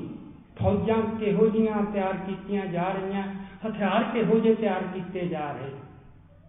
ਜੇ ਜਮਹੂਰੀਅਤ ਦਾ ਯੁੱਗ ਹੈ, ਜੇ ਸਾਰੇ ਫੈਸਲੇ ਜਮਹੂਰੀ ਢੰਗ ਨਾਲ ਹੀ ਹੋਣੇ ਫਿਰ ਇਹ ਏਕਤਾ ਸਾਜੋ ਸਮਾਨ ਜੰਗ ਦਾ ਇਹ ਕਾਦੇ ਵਾਸਤੇ ਹੈ? ਸੋ ਆ ਜਿਹੜਾ ਇੱਕ ਓਲਾ ਹੈ ਜਾਂ ਘੁੰਡੀ ਹੈ, ਇਹਨੂੰ ਸਮਝਣ ਦੀ ਲੋੜ ਹੈ। ਕਿ ਯੁੱਗ ਜੋ ਮਰਜ਼ੀ ਹੋਵੇ, ਬੰਦੇ ਦੀਆਂ ਮੂਲ ਪ੍ਰਕਿਰਤੀਆਂ ਨਹੀਂ ਬਦਲਦੀਆਂ ਹੁੰਦੀਆਂ। ਦੂਜੇ ਤੇ ਧਾੜਾ ਮਾਰਨਾ, ਧੱਕਾ ਕਰਨਾ, ਇਹ ਪਸ਼ੂ ਬਿਰਤੀ ਬੰਦੇ ਚੋਂ ਨਾ ਗਈ ਹੈ, ਨਾ ਸ਼ਾਇਦ ਛੇਤੀ ਕੀਤੀਆਂ ਜਾ ਸਕੇ ਇਹਨਾਂ ਬਿਰਤੀਆਂ ਨੂੰ ਦੂਰ ਕਰਨ ਦਾ ਇੱਕੋ ਇੱਕ ਢੰਗ ਹੈ, ਜੋ ਗੁਰੂ ਸਾਹਿਬ ਨੇ ਸਮਝਾਇਆ। ਹੈ ਹੈ ਤਾਂ ਮਨੋ ਵਿਕਾਰ ਹੀ। ਬੰਦੇ 'ਚ ਹੰਕਾਰ ਹੈ, ਧੱਕਾ ਕਰਨ ਦੀ ਬਿਰਤੀ ਹੈ, ਦੂਜੇ ਦਾ ਖੋਹਣ ਦੀ ਬਿਰਤੀ ਹੈ, ਦੂਜੇ ਦੇ ਉੱਤੇ ਆਪਦਾ ਧੌਂਸ ਜਮਾਉਣ ਦੀ ਬਿਰਤੀ ਹੈ। ਅਸੀਂ ਪਿੰਡਾਂ ਤੋਂ ਲੈ ਕੇ ਦੁਨੀਆ ਦੇ ਦੇਸ਼ਾਂ ਤੱਕ ਦੇਖਦੇ ਹਾਂ। ਉਹਦੀ ਸਕੇਲ ਹੀ ਬਦਲਦੀ ਹੈ, ਹੋਰ ਕੁਝ ਨਹੀਂ। ਸੋ ਧਰਮ ਤੋਂ ਬਿਨਾ, ਸੱਚੇ ਧਰਮ ਤੋਂ ਬਿਨਾ, ਇਸ ਚੀਜ਼ ਦਾ ਕੋਈ ਇਲਾਜ ਨਹੀਂ। ਇਹ ਦੰਭ ਹੈ, ਇਹ ਝੂਠ ਹੈ। ਵੀ ਜਿਹਨੂੰ ਤੁਸੀਂ ਦਬਾਉਣਾ ਹੈ, ਉਹਦੇ ਖਾਨੇ 'ਚ ਇਹ ਪਾ ਦਿਓ ਕਿ ਅੱਜ ਹਥਿਆਰਾਂ ਦੀ ਕੋਈ ਅਹਿਮੀਅਤ ਨਹੀਂ। ਆਪ ਹਥਿਆਰ ਜਮ੍ਹਾਂ ਕਰੀ ਚੱਲੋ ਪੰਜਾਬ ਦੇ ਵਿੱਚ ਤੁਸੀਂ ਦੇਖੋ, ਜਦੋਂ ਅਸੀਂ ਕਾਲਜ ਦੇ ਵਿੱਚ ਪੜ੍ਹਦੇ ਸੀ, ਅੱਜ ਤੋਂ 40 50 ਸਾਲ ਪਹਿਲਾਂ, ਪੰਜਾਬ ਪੁਲਿਸ ਦਾ ਇੱਕ ਆਈਜੀ ਹੁੰਦਾ ਸੀ। ਤਿੰਨ ਡੀਆਈਜੀ ਹੁੰਦੇ ਸੀ, ਕੋਈ ਐਸਐਸਪੀ ਨਹੀਂ ਸੀ। 12 ਐਸਪੀ ਸੀ। ਥੱਲੇ ਥੋੜੇ ਜਿਹੇ ਡੀਐਸਪੀ ਸੀ, ਇੰਨੀ ਕੁ ਫੌਜ ਪੁਲਿਸ ਸੀ। ਇੱਕ ਆਈਜੀ ਹੁਣ ਆਈਜੀ ਨਹੀਂ ਕੱਲਾ ਡੀਜੀਪੀ ਬਣਾਤੇ ਤੇ ਮੈਨੂੰ ਕਿਸੇ ਨੇ ਦੱਸਿਆ ਕਿ 16 ਡੀਜੀਪੀ ਆ। ਤੇ deputy DGP additional DGP D I IG DIG ਬਲ ਜਿੰਨੀ ਉਦੋਂ ਪੰਜਾਬ ਪੁਲਿਸ ਸੀ, ਉਨੀ ਤਾਂ ਅਫਸਰਾਂ ਦੀ ਧਾੜ ਬਣ ਗਈ ਹੈ। ਸੋ ਸੱਚ ਇਹ ਹੈ ਜ਼ਿੰਦਗੀ ਦਾ ਤੇ ਪ੍ਰਚਾਰਿਆ ਕੁਝ ਹੋਰ ਜਾ ਰਿਹਾ। ਸੋ ਮੈਂ ਗੱਲ ਕਰ ਰਿਹਾ ਸੀ ਕਿ ਇਹ ਗੱਲ ਸਮਝ ਨਹੀਂ ਕਿ ਸੰਤਾਂ ਨੇ, ਸੰਤ ਜਰਨੈਲ ਸਿੰਘ ਨੇ ਅਕਾਲ ਤਖਤ ਸਾਹਿਬ ਨੂੰ ਕਿਉਂ ਚੁਣਿਆ? ਇਹ ਗੱਲ ਸਾਡੇ ਵਾਸਤੇ ਸਮਝਣੀ ਬਹੁਤ ਜ਼ਰੂਰੀ ਹੈ। ਜੇ ਇਹ ਤੇ ਸਾਨੂੰ ਸਪਸ਼ਟਤਾ ਨਹੀਂ ਹੋ, ਅਸੀਂ ਉਹ ਸਾਰੀ ਜੋ ਕੱਲੂਕਾਰਾ ਵਾਪਰਿਆ, ਉਹਨੂੰ ਗਲਤ ਕਹੀ ਜਾਵਾਂਗੇ, ਇਕੱਲਾ ਗਲਤ ਕਹਿਣ ਨਾਲ ਕੁਝ ਨਹੀਂ ਹੁੰਦਾ। ਕਿਵੇਂ ਗਲਤ ਹੈ ਇਹਦੇ ਬਾਰੇ ਪੂਰੀ ਸਪਸ਼ਟਤਾ ਹੋਣੀ ਚਾਹੀਦੀ ਹੈ। ਹੋਇਆ ਕੀ ਕਿ ਸਿੱਖਾਂ ਦੇ ਵੀ ਬਹੁਤ ਵੱਡੇ ਹਿੱਸਿਆਂ ਨੂੰ ਤੇ ਦੁਸ਼ਮਣ ਨੂੰ ਵੀ ਸੰਤ ਜਰਨੈਲ ਸਿੰਘ ਦਾ ਮਨੋਰਥ ਸਮਝ ਨਹੀਂ ਆਇਆ। ਕਿ ਚਾਹੁੰਦਾ ਕੀ ਹੈ? ਅਸੀਂ ਅਕਸਰੀ ਜ਼ਿੰਦਗੀ 'ਚ ਦੇਖਦੇ ਹਾਂ, ਜਿੱਥੋਂ ਤੱਕ ਸਾਡੀ ਸੁਰਤ, ਸਾਡੀ ਨਜ਼ਰ ਨਹੀਂ ਪਹੁੰਚਦੀ, ਸਾਨੂੰ ਐਂ ਵੀ ਬੰਦਾ ਚਾਹੁੰਦਾ ਕੀ ਹੈ? ਉਹਨਾਂ ਨੂੰ ਨਹੀਂ ਸਮਝ ਆਉਂਦੀ ਕਿ ਉਹ ਚਾਹੁੰਦਾ ਕੀ ਹੈ। ਸਾਨੂੰ ਸਾਰਿਆਂ ਨੂੰ ਪਤਾ ਹੈ ਕਿ ਸੰਤ ਜਰਨੈਲ ਸਿੰਘ ਦਾ ਰਾਜਨੀਤੀ ਨਾਲ ਕੋਈ ਵਾਹ ਵਾਸਤਾ ਨਹੀਂ ਸੀ। ਉਹ ਤਾਂ ਆਪਣੇ ਧਰਮ ਪ੍ਰਚਾਰ ਦੇ ਕਾਰਜ ਵਿੱਚ ਜੁਟੇ ਹੋਏ ਸੀ। ਸੋ ਸੰਤ ਜਿਹੜੇ ਉਹਨਾਂ ਤੋਂ ਪਹਿਲਾਂ ਦਮਦਮੀ ਟਕਸਾਲ ਦੇ ਮੁਖੀ ਸੀ, ਸੰਤ ਕਰਤਾਰ ਸਿੰਘ। ਪ੍ਰੋਬਲਮ ਉਹਨਾਂ ਵੇਲੇ ਸ਼ੁਰੂ ਹੋਈ ਜਦੋਂ ਨਿਰੰਕਾਰੀਆਂ ਨੇ ਪੰਜਾਬ ਦੇ ਵਿੱਚ ਆ ਕੇ ਜਗ੍ਹਾ ਜਗ੍ਹਾ ਸਮਾਗਮ ਕਰਨੇ ਸ਼ੁਰੂ ਕੀਤੇ। ਚਲੋ, ਸਮਾਗਮ ਕੋਈ ਆਪਦੇ ਕਰ ਸਕਦਾ, ਕੋਈ ਵੀ ਮਤ ਹੈ, ਕਿਸੇ ਦੇ ਕੋਈ ਵੀ ਵਿਚਾਰ ਉਹ ਕਰ ਸਕਦਾ, ਪਰ ਇੱਕ ਗੱਲ ਕਿ ਗੁਰੂ ਗ੍ਰੰਥ ਸਾਹਿਬ ਦੇ ਅਦਬ ਨੂੰ ਕੋਈ ਆਂਚ ਨਾ ਆਵੇ। ਸਿੱਖਾਂ ਦੀ ਗੱਲ ਹੀ ਇੰਨੀ ਹੈ। ਤੁਸੀਂ ਆਪਣੀ ਗੱਲ ਕਰਨੀ ਹੈ, ਕਰ ਲਓ, ਪਰ ਕਿਸੇ ਰੂਪ ਦੇ ਵਿੱਚ ਸਿੱਖ ਸਿੱਖ ਵਾਸਤੇ ਗੁਰੂ ਗ੍ਰੰਥ ਸਾਹਿਬ ਗੁਰੂ ਹੈ। ਪ੍ਰਗਟ ਗੁਰਾਂ ਕੀ ਦੇਹ ਹੈ। ਤੇ ਸਿੱਖ ਆਪਦੇ ਗੁਰੂ ਦਾ ਅਪਮਾਨ ਨਹੀਂ ਸਹਿਣ ਕਰ ਸਕਦਾ। ਜਿੱਦੇ ਸਿੱਖ ਇਹ ਸਹਿਣ ਕਰਨ ਲੱਗ ਗਿਆ, ਇਹ ਗੱਲ ਚੱਲਣ ਲੱਗ ਗਿਆ ਉਹਦੇ ਉਹ ਸਿੱਖ ਖਤਮ ਹੋ ਜਾਊਗਾ। ਸਿੱਖ ਨੂੰ ਇਸੇ ਗੱਲ ਨੇ ਬਚਾਈ ਬਚਾਇਆ ਹੋਇਆ ਅੱਜ ਤੱਕ। ਕਿ ਕੁਝ ਵੀ ਹੋਵੇ, ਗੁਰੂ ਦਾ ਅਪਮਾਨ ਸਹਿਣ ਨਹੀਂ ਕਰਨਾ। ਸੋ ਗੱਲ ਉੱਥੋਂ ਹੀ ਸ਼ੁਰੂ ਹੋਈ ਸੀ ਕਿ ਉਹ ਗੁਰੂ ਦਾ ਅਪਮਾਨ ਕਰਦੇ ਸੀ, ਗੁਰੂ ਗ੍ਰੰਥ ਸਾਹਿਬ ਪ੍ਰਕਾਸ਼ ਕਰਕੇ ਆਪ ਉਹ ਬੇਕਾਰੀ ਉਦੋਂ ਉੱਚੇ ਖੜੇ ਤੇ ਬਹਿੰਦੇ ਸੀ, ਉਦੋਂ ਉੱਪਰਲੀ ਉੱਪਰ ਜਾ ਕੇ, ਉੱਚੀ ਜਗ੍ਹਾ ਤੇ ਜਾ ਕੇ ਬਹਿੰਦੇ ਸੀ। ਤੇ ਸਿੱਖਾਂ ਨੂੰ ਇਹ ਮਨਜ਼ੂਰ ਨਹੀਂ ਸੀ ਕਿਸੇ ਵੀ ਰੂਪ ਦੇ ਵਿੱਚ। ਸੋ ਇੰਨੀ ਕੁ ਗੱਲ ਸੀ ਕਿ ਇਹ ਇਹ ਕੁਝ ਨਾ ਕਰੋ। ਅਪੀਲਾਂ ਕੀਤੀਆਂ, ਦਲੀਲਾਂ ਦਿੱਤੀਆਂ, ਬੜੇ ਯਤਨ ਕੀਤੇ ਪਰ ਉਹ ਨਹੀਂ ਬਾਜ ਆਈ ਕਿਉਂਕਿ ਪਿੱਛੋਂ ਸਰਪ੍ਰਸਤੀ ਸੀ, ਉਹ ਕੁਛ ਆਪ ਮਾਰੇ ਨਹੀਂ ਸੀ ਹੋ ਰਿਹਾ, ਐਵੇਂ ਨਹੀਂ ਸੀ ਹੋ ਰਿਹਾ। ਉਸ ਮੌਕੇ ਦੇ ਉੱਤੇ ਮੁਰਾਰਜੀ ਦੇਸਾਈ ਦੀ ਗਵਰਨਮੈਂਟ ਬਣੀ ਸੀ ਤੇ ਮੁਰਾਰਜੀ ਦੇਸਾਈ ਨਿਰੰਕਾਰੀ ਬਾਬੇ ਦਾ ਪੱਕਾ ਭਗਤ ਸੀ। ਉਹਨੇ ਚੁਣ ਕੇ ਡੀਸੀ ਭੇਜਿਆ ਨਰਿੰਜਨ ਸਿੰਘ। ਜਾਂ ਹੋਰ ਅਫਸਰ, ਸਾਰੇ ਇਹ ਜਿਹੇ ਅਫਸਰ ਤਨਾਤ ਕੀਤੇ ਪੰਜਾਬ ਦੇ ਵਿੱਚ ਵੀ ਨਿਰੰਕਾਰੀਆਂ ਦੀ ਤਾਕਤ ਵਧਾਈ ਜਾਵੇ ਜੇ ਸਿੱਖਾਂ ਨੂੰ ਕਾਬੂ ਕਰਨਾ ਤਾਂ। ਸੋ ਟੱਕਰ ਸੰਤ ਕਰਤਾਰ ਸਿੰਘ ਤੋਂ ਸ਼ੁਰੂ ਹੋਈ ਸੀ। ਸੋ ਸੰਤ ਕਰਤਾਰ ਸਿੰਘ ਹੋਰਾਂ ਨੇ ਕੁਝ ਜਗ੍ਹਾ ਤੇ ਵਿਰੋਧ ਕੀਤਾ, ਝੜਪਾਂ ਵੀ ਹੋਈਆਂ। ਸੋ ਮਾੜੇ ਭਾਗਾਂ ਨੂੰ ਸੰਤ ਕਰਤਾਰ ਸਿੰਘ ਸਤੰਬਰ 1977 ਦੇ ਵਿੱਚ ਇੱਕ ਸੜਕ ਦੁਰਘਟਨਾ ਦੇ ਵਿੱਚ ਅਕਾਲ ਚਲਾਣਾ ਕਰਕੇ ਉਸ ਤੋਂ ਬਾਅਦ ਸੰਤ ਜਰਨੈਲ ਸਿੰਘ ਬਣੇ ਮੁਖੀ। ਉਹਨਾਂ ਨੇ ਜਿਸ ਦਿਨ ਸੰਤ ਕਰਤਾਰ ਸਿੰਘ ਦਾ ਅੰਤਮ ਸੰਸਕਾਰ ਹੋਇਆ ਉਸ ਦਿਨ ਸੌਂ ਖਾਲੀ ਸੀ ਉਹਨਾਂ ਨੇ ਕਿ ਜਿਹੜਾ ਇਹਨਾਂ ਨੇ ਕਾਰਜ ਵਿੱਢਿਆ ਸੀ ਕਿ ਗੁਰੂ ਗ੍ਰੰਥ ਸਾਹਿਬ ਦੀ ਬੇਅਦਬੀ ਨਹੀਂ ਹੋਣ ਦੇਣੀ ਮੈਂ ਉਤੇ ਆਪਦੇ ਆਖਰੀ ਸਵਾਸ ਤੱਕ ਪਹਿਰਾ ਦੇਣਾ। ਉਹ ਪਹਿਰਾ ਦਿੱਤਾ ਆਪਾਂ ਨੂੰ ਪਤਾ ਹੈ ਕਿ 1978 ਦੇ ਵਿੱਚ ਵਿਸਾਖੀ ਦੇ ਮੌਕੇ ਅੰਮ੍ਰਿਤਸਰ ਦੇ ਵਿੱਚ ਨਰਕਾਰੀਆਂ ਨੇ ਆ ਕੇ ਉੱਥੇ ਆਪਦਾ ਸਲਾਨਾ ਸਮਾਗਮ ਕੀਤਾ, ਬਹੁਤ ਵੱਡਾ।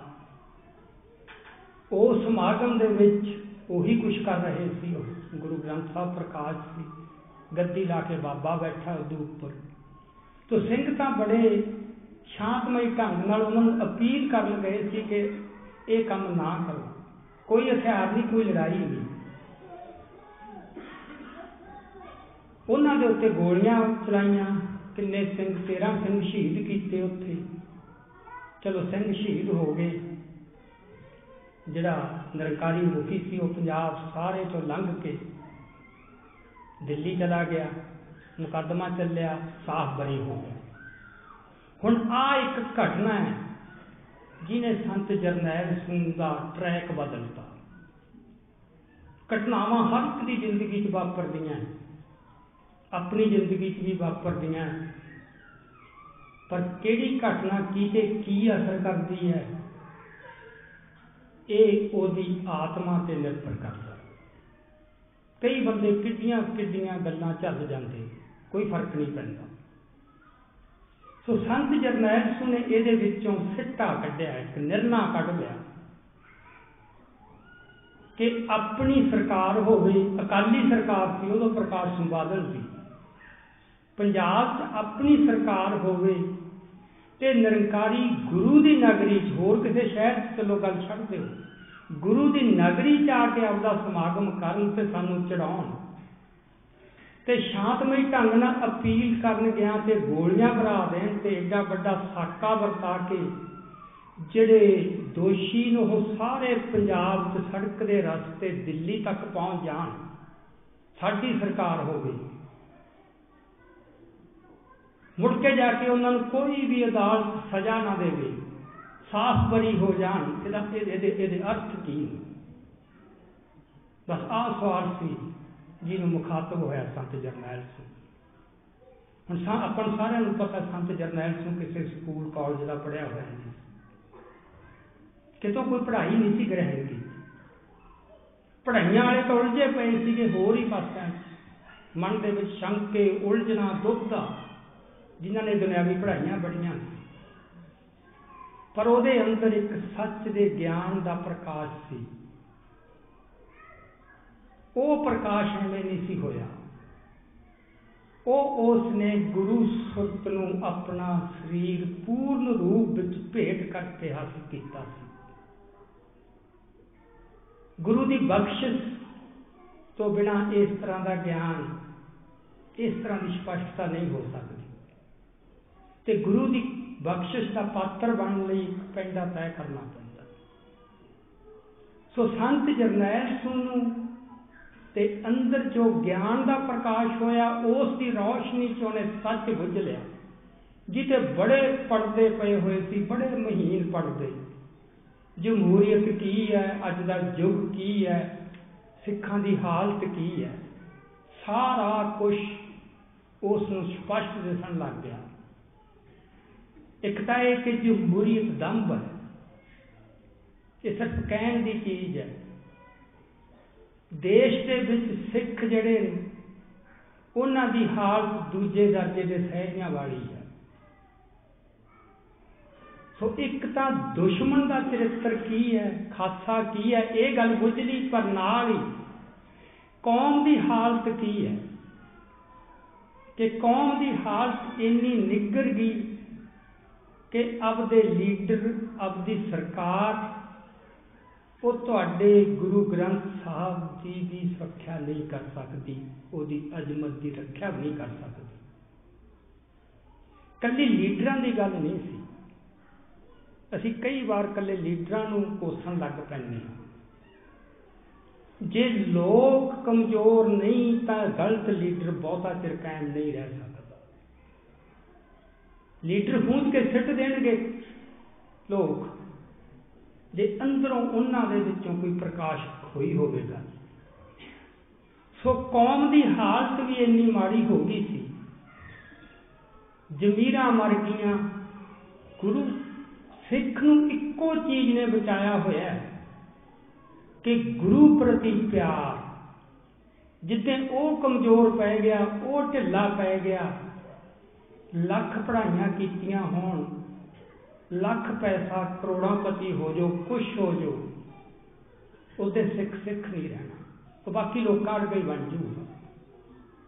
ਸੋ ਜਿਹੜੀ ਸਿੱਖ ਦੀ ਖਾਸ ਵਿਸ਼ੇਸ਼ਤਾ ਸੀ, ਵਿਲੱਖਣਤਾ ਸੀ, ਜਦੋਂ ਸੰਤਾਂ ਨੇ ਦੇਖਿਆ ਕਿ ਉਹੀ ਗੱਲ ਖਤਮ ਹੋਈ ਪਈ ਹੈ ਸੋ ਜਿੱਥੇ ਮੈਂ ਗੱਲ ਪਹਿਲਾਂ ਕੀਤੀ ਸੀ ਕਿ ਸੰਤਾਂ ਦਾ ਮਨੋਰਥ ਕੀ ਸੀ, ਕਈ ਵਾਰ ਅਸੀਂ ਲੜਾਈ ਨੂੰ ਜਿਵੇਂ ਦੇਖਦੇ ਹਾਂ, ਦੁਨਿਆਵੀ ਤਰਕ ਦੇ ਆਸਰੇ ਜਾਂ ਦੁਨਿਆਵੀ ਦ੍ਰਿਸ਼ਟੀ ਨਾਲ ਇਹ ਲੱਗਦਾ ਹੁੰਦਾ, ਉਹਨੇ ਉਹ ਕੀਤਾ, ਫਿਰ ਸੰਤਾਂ ਨੂੰ ਗੁੱਸਾ ਆ ਗਿਆ, ਫਿਰ ਸੰਤਾਂ ਨੇ ਉਹ ਕੀਤਾ, ਫਿਰ ਸਰਕਾਰ ਨੇ ਜ਼ੁਲਮ ਕੀਤਾ, ਉਹਨਾਂ ਨੂੰ ਹੋਰ ਗੁੱਸਾ ਆ ਗਿਆ।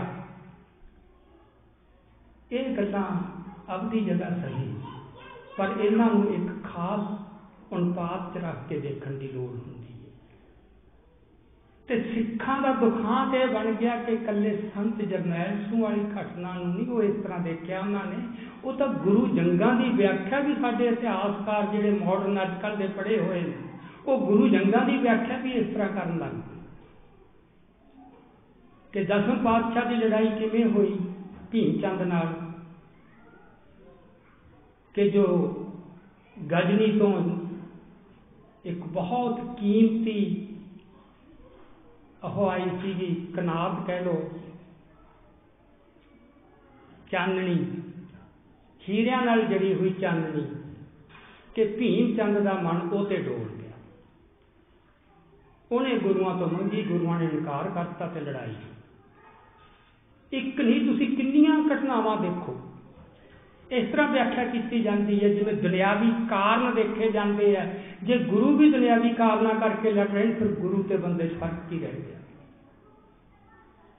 ਸੋ ਜੋ ਵੀ ਗੁਰੂਆਂ ਨੇ ਜੰਗ ਲੜੀ, ਛੇਵੇਂ ਪਾਤਸ਼ਾਹ ਨੇ, ਦਸਵੇਂ ਪਾਤਸ਼ਾਹ ਨੇ, ਉਹਦੇ ਪਿੱਛੇ ਕੋਈ ਦੁਨਿਆਵੀ ਕਾਰਨ ਕੰਮ ਨਹੀਂ ਸੀ ਕਰਦਾ। ਹਰ ਜੰਗ ਗੁਰਬਾਣੀ ਦੀ ਅਧਿਆਤਮਕ ਰਮਜ ਦੇ ਅੰਦਰ ਰਹਿ ਕੇ ਲੜੀ। ਹੁਣ ਜਿਹੜੀ ਚੀਜ਼ ਤੁਹਾਨੂੰ ਸਿੱਧੀ ਦਿਸਦੀ ਹੈ ਸਥੂਲ ਹੈ ਅਸੀਂ ਉਸੇ ਨੂੰ ਸੱਚ ਮੰਨ ਲੈਂਦੇ ਆ ਜਿਹੜੀ ਅਦ੍ਰਿਸ਼ਟ ਹੈ ਸੂਖਮ ਹੈ ਸਿੱਧੀ ਨਜ਼ਰ ਨਹੀਂ ਆਉਂਦੀ, ਉਹ ਪਤਾ ਨਹੀਂ ਲੱਗਦਾ।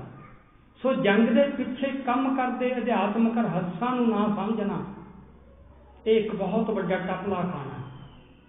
ਸੋ ਜਦੋਂ ਅਸੀਂ ਗੁਰੂਆਂ ਦੀਆਂ ਜੰਗਾਂ ਨੂੰ ਇਸ ਤਰ੍ਹਾਂ ਬਿਆਨ ਕਰਨ ਲੱਗੇ ਕਿ ਫਲਾਣੇ ਗੁਰੂ ਨੇ ਆਹ ਕਾਰਨ ਕਰਕੇ ਜੰਗ ਲੜੀ, ਉਹਦੇ ਸਾਰੇ ਦੁਨਿਆਵੀ ਤਰਕ, ਦੁਨਿਆਵੀ ਕਾਰਨ ਲੱਭਣ ਲੱਗ ਪਏ।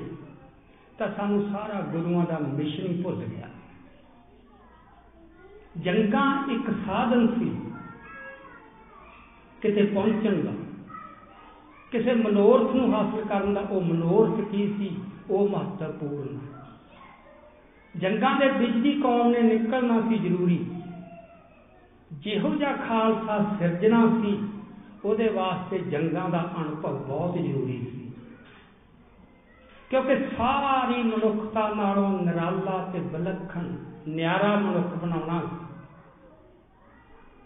ਜਿਹਦੇ ਵਿੱਚੋਂ ਆਪਾ ਭਾਵ ਖਤਮ ਹੋ ਗਿਆ, ਹਉਮੈ ਖਤਮ ਹੋ ਗਈ, ਹਰ ਵਿਕਾਰ ਖਤਮ ਹੋ ਗਏ, ਆਪਾ ਰਹੇ ਹੀ ਕੁਛ ਨਹੀਂ। ਆਪਾਂ ਜ਼ਿੰਦਗੀ 'ਚ ਦੇਖ ਲਓ, ਜੋ ਮਰਜ਼ੀ ਕਰ ਲਓ, ਆਪਾ ਖਤਮ ਕਰਨਾ, ਨਿੱਜ ਖਤਮ ਕਰਨਾ, ਸਵਾਰਥ ਖਤਮ ਕਰਨਾ ਕ੍ਰੋਧ ਖਤਮ ਕਰਨਾ ਸਾੜਾ, ਇਹ ਚੀਜ਼ਾਂ ਮਾਰਨੀਆਂ ਬਹੁਤ ਔਖੀਆਂ। ਜਿਹੜੇ ਅੰਦਰਲੇ ਦੁਸ਼ਮਣ ਜਿਹਨੂੰ ਪੰਜ ਦੂਤ ਕਿਹਾ ਗਿਆ ਗੁਰਬਾਣੀ ਵਿੱਚ।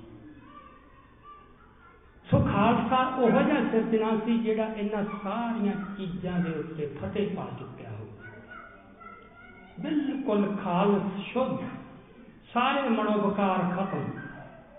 ਉਹ ਜੰਗਾਂ ਦੇ ਅਨੁਭਵ ਵਿੱਚੋਂ ਲੰਘਾਏ ਬਗੈਰ ਉਹ ਖਾਲਸਾ ਨਹੀਂ ਸੀ। ਸੱਜਿਆ ਜਾਣਾ। ਜੰਗ ਤੇ ਸ਼ਹਾਦਤ, ਇਹ ਸਿੱਖਾਂ ਦੇ ਰੋਹਾਨੀ ਬਣਤਰੀ ਇਸ ਤਰ੍ਹਾਂ ਦੀ ਹੈ। ਸਿੱਖ ਦੀ ਆਤਮਿਕ ਬਣਤਰੀ ਇਹੀ ਜੀ ਹੈ ਕਿ ਜੰਗ ਤੇ ਸ਼ਹਾਦਤ ਉਹਦਾ ਅਨਿਖੜਵਾਂ ਅੰਗ ਹੈ।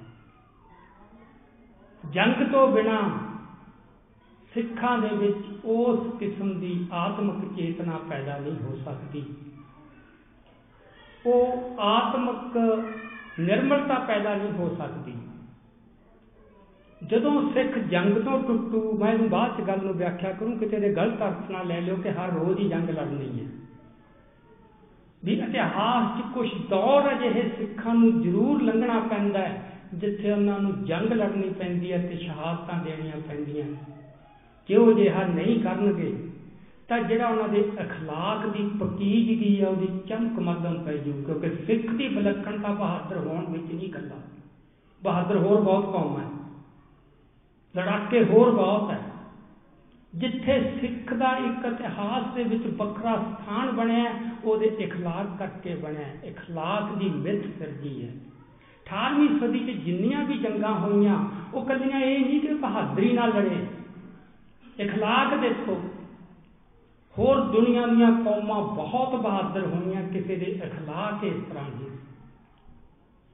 ਵੀ ਮਰ ਰਹੇ ਬੰਦਿਆਂ ਨੂੰ ਤੁਸੀਂ ਤੇਗਾਂ ਦੀ ਛਾਂ ਜਾਂ ਢਾਲ ਦੀ ਧੁੱਪ ਤੋਂ ਛਾਂ ਕਰ ਰਹੇ ਹੋ ਮਰਦੇ ਦੇ ਮੂੰਹ 'ਚ ਪਾਣੀ ਪਾ ਰਹੇ ਮਨ 'ਚੋਂ ਰਹਿਮ ਉਹ ਮਿਹਰਬਾਨੀ ਦੁਸ਼ਮਣ ਪ੍ਰਤੀ ਵੀ ਇਹ ਕੋਈ ਛੋਟੀ ਗੱਲ ਨਹੀਂ ਸੀ ਸੋ ਕੌਮ ਜੋ ਸੰਤ ਜਰਨੈਲ ਨੇ ਕੀ ਸੋਚਿਆ ਜਾਂ ਕਿਸ ਨਿਰਣੇ ਤੇ ਪਹੁੰਚਿਆ ਕਿ ਸਿੱਖ ਦੇ ਵਿੱਚੋਂ ਉਹ ਤੱਤ ਖਤਮ ਹੋ ਗਿਆ ਖੁਰ ਗਿਆ ਜਾਂ ਬਹੁਤ ਕਮਜ਼ੋਰ ਪੈ ਗਿਆ।